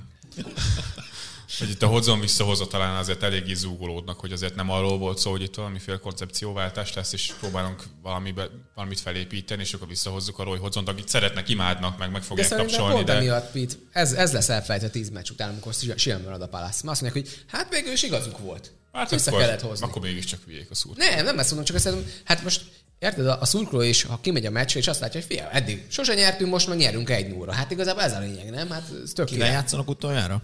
Crystal Palace? Utoljára talán a, nem, a Nottingham forest Pap, Hodzon papának már volt egy sorfalas búcsúja utolsó meccsen, amin Én ott voltam a kapott. stúdióban, és mondtam, hogy visszajövök rá. Igen, ez milyen jó lesz. Csak az, az Arsenal-jal o-. Ott voltunk az utolsó meccsen, na, nem voltunk ott az utolsó meccsen, ezt ki lehet a kukába. Igen. És nem, ránk, Bence? Picit. Kicsit, jó. akkor ki is mehetsz, mert A, a Pete viszont az a, az a klasszikus vezető, az a, az a régi mód. Akkor húz a picsába, nem tetszik? Akkor arra van az ajtó. nekem itt ne vágd a fejeket, meg ro- roncsd a közhangulatot. Ez mint a, Ne legyél a, a sérült játék, az ne legyen az öltözőben. Ugye, ugye az a Neil Warrocknál volt az, hogy sérült, hogy húz, de ne, ne is lássalak. Ameddig nem vagy egészséges, nem akarom látni. Egy toxikus. De tényleg, ez brutális. De ez amúgy mekkora hamiskás kis köcsög a Pete. Há, persze. A, az ártétát azt nyalja, minden egyes ilyen retardált, szaros mentális pozitivitást, ami a Twitteren feljön vele kapcsolatban, a szétosztja a Twitteren. Retweet, nyalakodás, De én nem az ártéta vagyok, én egy szarember vagyok, Bence. Hát de meg, akkor ne, Én értem, ne őt marketingelt én már. értem, hogy azt úgy kéne, hogy ő csinálja, de én ezt nem tudom így csinálni, mert én egy fos ember vagyok. Hát ez valami Tehát én, nem, elképesztő. én nem lennék jó vezető, én egy szar vezető lennék. Én olyan lennék, mint a Conte. A Pete ez a klasszikus, ez az, a, nem akarok magam elé nagy célokat kitűzni, ezért nekem jó így. Ez a, én szarember vagyok, nem tudom megcsinálni. Meg tudnám csinálni, de nem akarok. Meg tudnám, de sajnálom belőle az energiát. Lehetnék jó ember is, de jó így szarul. Ugye szarember voltam most már lassan 30 évig, a következő 30 évemből is maradhatok szarember, nem? De amúgy melyik vezető vagy? A Wenger? Csak- Tanítod, mutatod, aztán hagyod őket szabadon? Nem, nem, hát nem tőlem kell megkérdezni, milyen vezető vagyok, azt nem. Hát csak nincs, nem kaptál valami bögrét a munkatársaktól, hogy az éve főnöke? Nem, nem, nem volt ilyen, nincs ilyen bögrém. Nem is szeretnék. Na, hogy valamit érdemben azért mégiscsak hadd mondhassak a Crystal Palace-ról. A Márk által említett játékosok, akik itt a nagy keret átalakítás közepette ide lettek hozva, és alapvetően egy értelmesebb, kezdeményezőbb focira képesek lennének, hogy a, a klub megteremtse azt a keretet, amivel el tudnak kezdeni egy picit más játékot játszani, mint amit Hodgson eredetileg az első ténykedése során mutatott. Na most ezek a játékosok a szezon maradék részében nem, hogy nem lesz belőlük semmi kihozva, hát ez gyakorlatilag a rendelkezésre álló nem tudom, a tulajdonodnak, vagy, vagy, vagy itt meglévő tárgyi eszközeidnek a nagyon-nagyon rossz felhasználása. tárgyasodunk játékosokat, de- Kicsit, de hát ne, nem jutott jobb szó eszembe. Szóval ennél rosszabb Javait. őket kezelni, javait a, ebben a maradék meglévő két hónapban nem is lehetne. Elő fognak jönni most azok a nem ez a cél, nem? És az a cél, maradjunk benne, az tök mindegy mi Hát van. ezt a Steve Penn is ki is mondta. csapat- Maradjunk benne és kész. Hát de bent maradtak volna akkor is, hogyha nem építjük le erre a két hónapra ezeket a játékosokat. Ez így valami elképesztő förtelmes ostobaság. Tehát semmi értelme nincsen, semmilyen szempontból. Ez minden idei saját magunknak a, a túlreagálásának, ami a Wolfsnál is volt, meg amiről beszéltünk előző héten, talán a kérdezős adásban nem tudom már pontosan, hogy, hogy miért nem kapják a minimális türelmet sem meg ezek az edzők a Premier League-ben. Na ez mindennek a csimboraszója. Nem tudom, ez így van? Hát én nem vagyok ebben biztos. Azért a Véránál ugyanezt láttuk a, a Nice-ben, amikor ott Igen, a volt. Chris Ugyan, írt róla, hogy ott is azért volt egy erős volt egy ilyen plafon, amikor egyszer csak megérkezett, és igazából ott olyan, fú, hát, Hát de ez egy felesleges két hónap a vérát, ki lehetett volna tenni június 1-én is, Ez és ugyanott adom. lettek Igen, volna, igen. bent maradtak volna, ezek a játékosok két hónapig játszottak volna, olyan játékban játszottak volna, ami legalább egy picit villantja őket, adott esetben lett volna kedve valakinek elhozni őket, vagy leigaz- leigazolni, és akkor Igen, vissza az- most, lehet mostanában a forgatni. értékesítésen nagyon megy a Palace-nál. Hát, nem Tovább visszakkel tudták utoljára profittal eladni. Ez teljesen felesleges. Azért mondom, hogy ez, ez tényleg a, a legdurvább verziója nekem minden eddiginek, mert na itt aztán igazándiból értelmezhető érvet azon kívül, hogy rossz formában vagyunk. Tök mindegy, hogy ki ellen, hogyan, miért, csak rossz formában vagyunk, nehogy elkezdjenek pofázni a szurkolók, ezen kívül semmit nem lehet felhozni Szerintem emellett. még egy dolgot ki fel tudnak hozni, igazából itt most nyugodtan lehet már most beszélgetni arról, hogy já- edzőt keresünk, és kit akarunk idehozni, mert mindenki tudja, hogy hozzon, ez csak egy ilyen beugró, vagy tűzoltó, és ö, alapvetően akkor lehet mondani, hogy oh, most tárgyalunk ezzel, tárgyalunk azzal, de ha Véra itt van, akkor ezt nem nagyon tudod megcsinálni, mert úgyis ki fog kerülni, pletyva szinte, hogy már kivel egy- egyeztetnek. Ha most kim van, akkor senki se szarja, azt mondják, hogy hát igen, keresnek edzőt a következő évre, persze, értjük ezt. Én ebben érzem azt, hogy talán ennyiben segítség, meg a szurkolóknak egy üzenet, hogy igen, mi is látjuk, hogy ez a 10 meccs, nem tudom, szerzett 4 pont, ez nem lesz elég, és ezt nem, nem kultiváljuk mi. Nekem ezzel az az egy problémám van, hogy a Palace-nál ugye projektben próbáltak gondolkodni, itt hozzannak az előző érája után, és akkor hozzunk vérát, hozzunk fiatal játékosokat, és miközben az ilyen tényfeltáró cikkekből azért az derült ki, hogy amikor az előző szezonban a nagy felfutás után volt egy 12 meccses sorozata a Palace-nak, amiből kétszer tudtak nyerni összesen, már akkor felmerült annak a, a lehetőség, hogy akkor a vérát mégiscsak akkor meneszteni kéne. Tehát volt az- egy FA kupa. meg volt egy, volt Siker. egy FA kupa siker, mentek szépen tovább, és utána a szezon vége megint kurva jól sikerült. És akkor szerintem itt van a probléma, hogy amikor az első bukkanónál, te már rögtön azon kezdesz el gondolkodni, hogy hagyjuk a picsába az egészet, mert úristen, baj van, veszély van, veszély van, meg kell nyomni a pánik gombot, csak ott az FA kupa sikerek miatt lecsúszott az ujjuk a pánik gombot. De ez, ez, ez kódolva van a rendszerbe. Premier League rendszer, ez bele van kódolva, és ezért nem vagyok ennyire, nem tudom, elmarasztaló a, a tulajdonosokkal kapcsolatban, hogy akkor itt váltunk. De nem az lenne a lényeg, hogy akkor ebből a gondolkodásból, meg ebből az ördögi körből te egyszer kilépsz, mint ahogy a Brentfordnál azt mondják, hogy oké, okay, mi lehet, hogy ki fogunk esni, de mi úgy gondolkozunk, hogyha mi kiesünk, megvan rá a klubmodellünk, hogy hogyan fogunk visszajutni. Csak én azt hiszem, azt látták, hogy most akkor ott van a Hazelhüttön, mint példa. Kiálltak mellette három évig, hogy ilyen kilences zakóba szalad bele, meg úgy rosszul néztek ki, de És kiálltak mellette, és bemaradt. És végül csak kiesnek most.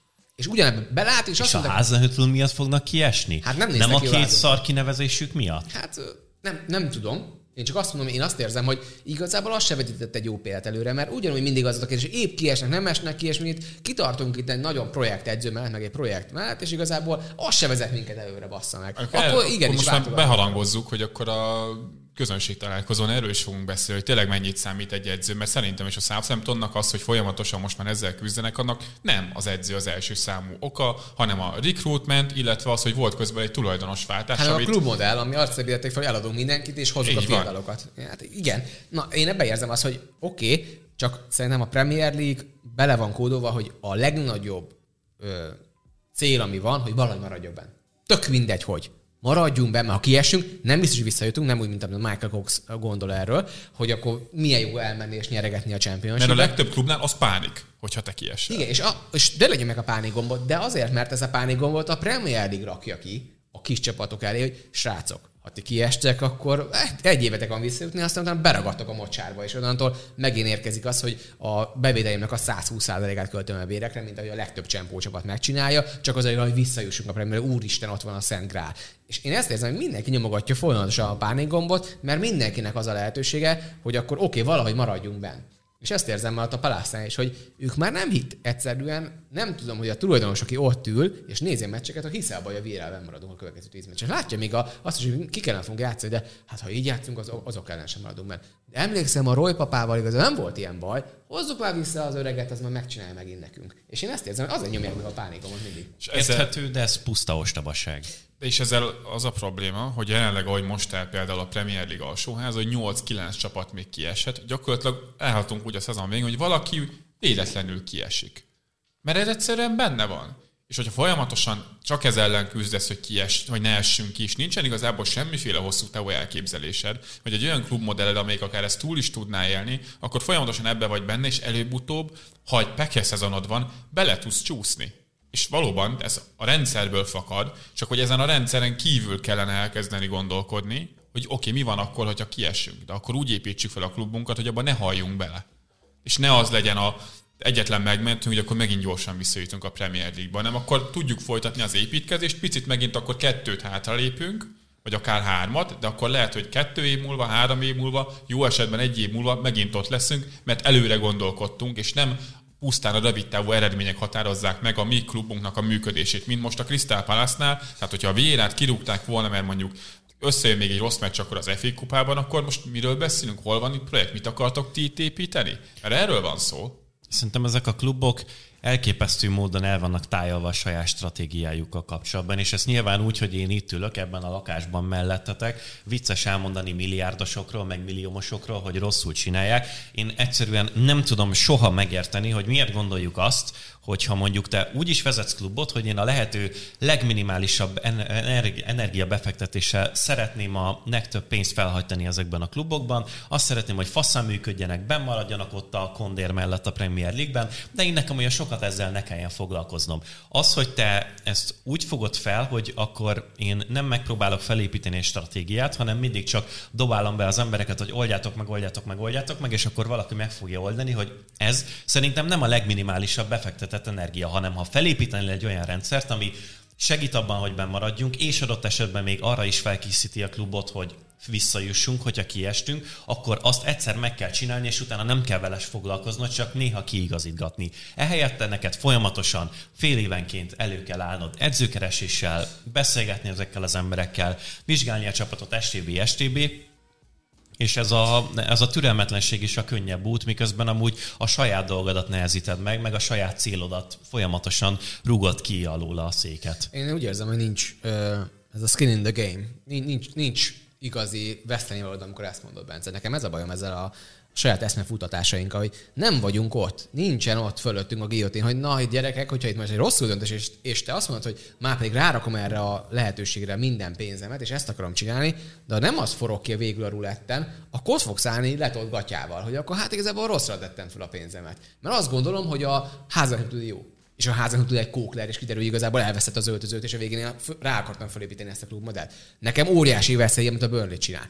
Kompáni el fog húzni innen valamikor, méghozzá elég rövid távon el fog húzni. Kit raksz a helyére? Ja, az, az, abszolút. Ugyan, nekem ugyanez jutott eszembe, hogy az, az, az de, ott de, nagyon de, de, akkor, de akkor miért akarsz ilyen modellt építeni? Miért nem olyat, amit tök egyszerűen helyettesíthető? Hozunk egy újat, jön a pattanás, vagy bemaradunk. Tök király, maradjunk mert mindig. Ez a lényeg, nem? És én azt érzem, hogy ezeknek a csávóknak nincs hosszú távú elképzelése ebbe, hogy mit akarok ebből építeni, mert azt mondja, hogy úgy jöttünk oda a top 6-hoz. Én ezért szeretem a Daniel Levit, és ezért tartom nagyra, amit csinált, mert neki volt egy hosszú távú elképzelése, belenyúlt a Tutiba Pochettinóval, különben óriási mázlia volt, fel tudta egyszer futatni, és amióta ott van, azóta azt mondja, hogy na most srácok, most már csak maradjunk valahol itt a Konder környéken, a top 4-es Konder környéken. Nekem, nem most megint visszatértünk erre, nekem ezzel ez a bajom, hogy akkor elmegy a kompani is, hogyha van mögötte egy klub, mint mondjuk a Brightonnál, akkor már ott van a listában öt olyan edző, aki a profilba beleillik. És ha Dezerbi nem válik be Pete, akkor, akkor van helyett egy másik. Akkor kiesnek, és akkor elkezdjük az építkezést. Ki a másik? Azért nem mondjuk már azt, hogy minden évben kijön ez a öt ilyen edző, ez, akire ez nekem picit olyan, mint amikor a nagy kluboknál arról beszélünk, hogy most le kell igazolni a legnagyobb sztárt, és rengeteg pénzt ki kell érte fizetni, mert az a tuti,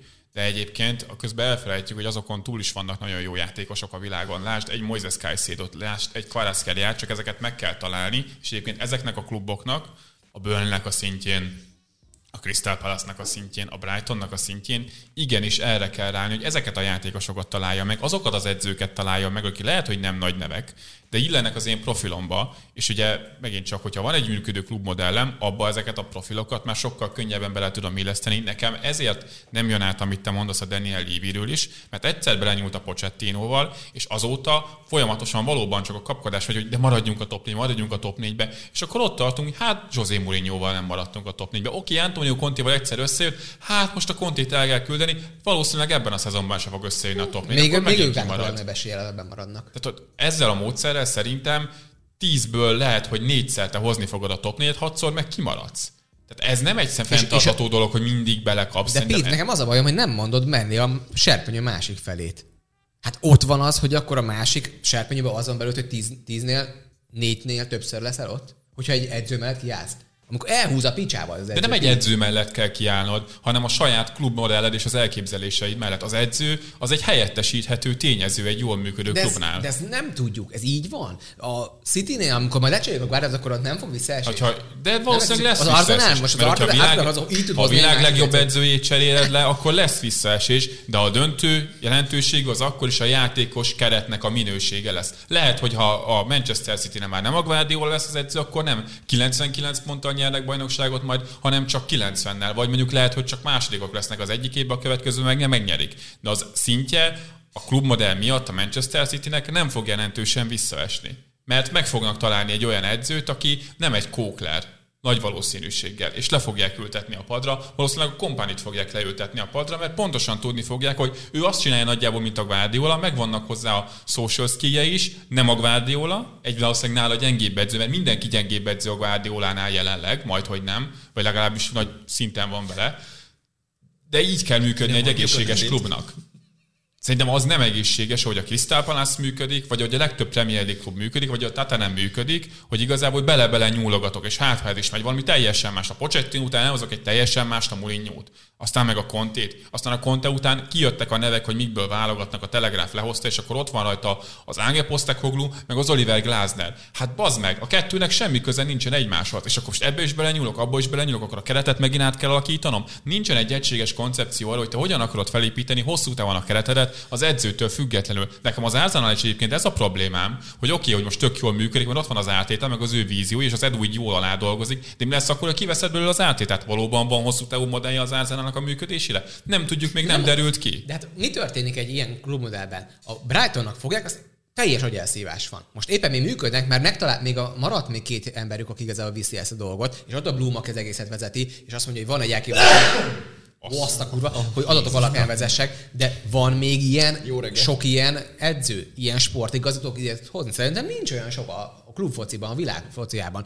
És szerintem óriási De dolgok. lehet, hogy lesznek. Lehet, hogy lesznek még olyan okos emberek, mert szerintem ez, hogy lehet, hogy Zimbabwe-ben van egy világklasszis játékos, akit még nem fedezett föl senki. Ki a fasz gondolta, hogy Ecuadorból a két szotyér leigazolt Moises Caicedo, az másfél év múlva már annyit fog érni. De a Brightonnál megtalálják ezeket a játékosokat, meg leigazolnak belőle tizet, és ha három beválik, akkor már nagyon jók vagyunk. De a Brighton azt meg tudják csinálni, a Manchester United nem tud megcsinálni, mert ha megcsinálja a Manchester Unitednál is ugyanezt, és 10-ből 3 válik be, a másik De viszont az, egy, az egy másik szint. Hát, ezért mondom, hogy szerintem nem lehet ezt úgy megcsinálni, mint amit a Brighton meg lehetne Hát de a csinálni. Crystal Palace-nál le lehetne megcsinálni. Meg lehetne, csak szerintem ehhez meg nincs olyan kiépített modell, nincs olyan ember, aki kiépítse ezt a modellt, annyira sok a klub De miért nincsen? mert Akkor rá kell szánni. Meg kell találni azt az embert. Tehát ne azért spóroljuk már meg azt, hogy megtaláljuk a megfelelő embert, mert akkor az is kockázattal jár, de hosszabb távon viszont te nyersz vele, mint hogy te minden második évben vállalsz kockázatot. Minden második évben te bevállalod ugyanazt a kockázatot, mint hogyha egyszer kellene megalapoznod valamit, amivel utána az elemeket kell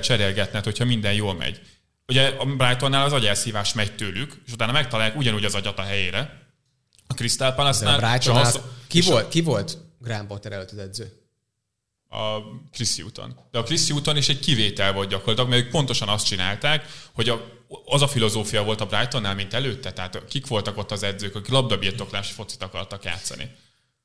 Utána jött egy Chris Hutton, és utána viszont visszataláltak erre az útra, mert a PL-ben legyen egy Chris Hutton, aki bent tart minket, stabilitást ad, és utána viszont nem felejtjük el azt, hogy előtte mit csináltunk, térjünk vissza, ne próbáljuk visszaépíteni azt, és visszaépítették. És nem azt mondom, hogy ezeknél a kluboknál nem hoznak soha rossz döntéseket, és nem nyúlnak mellé, de mellé nyúlnak, mert a futball, futball, futballban, az meg, nem tudsz százszázalékosan jó döntéseket hozni, mert nem tudsz. De hogyha van egy kigondolt elképzelésed, hogy hogyan akarod működtetni ezt a klubot hosszú távon, akkor ezek a dönt, rossz döntések kevésbé fognak átadni, mert pontosan tudod, hogy utána hogyan kell meghoznod a jó döntést. Oké, okay, ugyanazt tartunk szerintem, mint a NFL-ben a quarterback esetében. Nincs 32 jó quarterback, nincs 20 jó sportigazgató Angliában, akit ide tudsz hozni. Akkor nincs ne hozzá Angliából sportigazgatót, akkor hozzá Lengyelországból sportigazgatót. Nincs olyan kiterjedt hálózatod a Crystal Palace-nak, hogy megtaláld a jó lengyel ját, sportigazgatót. Premier League-ben szerepelnek a világ leg, egyik leggazdagabb csapata, építsék ki a hálózatot. Rá kell szánni az időt, a tudást, rá kell szánni. De ide az világban érsz, hogy azt gondolod, hogy mindenki így gondolkozik. A klub a Nem, én tudom, hogy nem így gondolkoznak, pedig így kellene gondolkozniuk. Hát,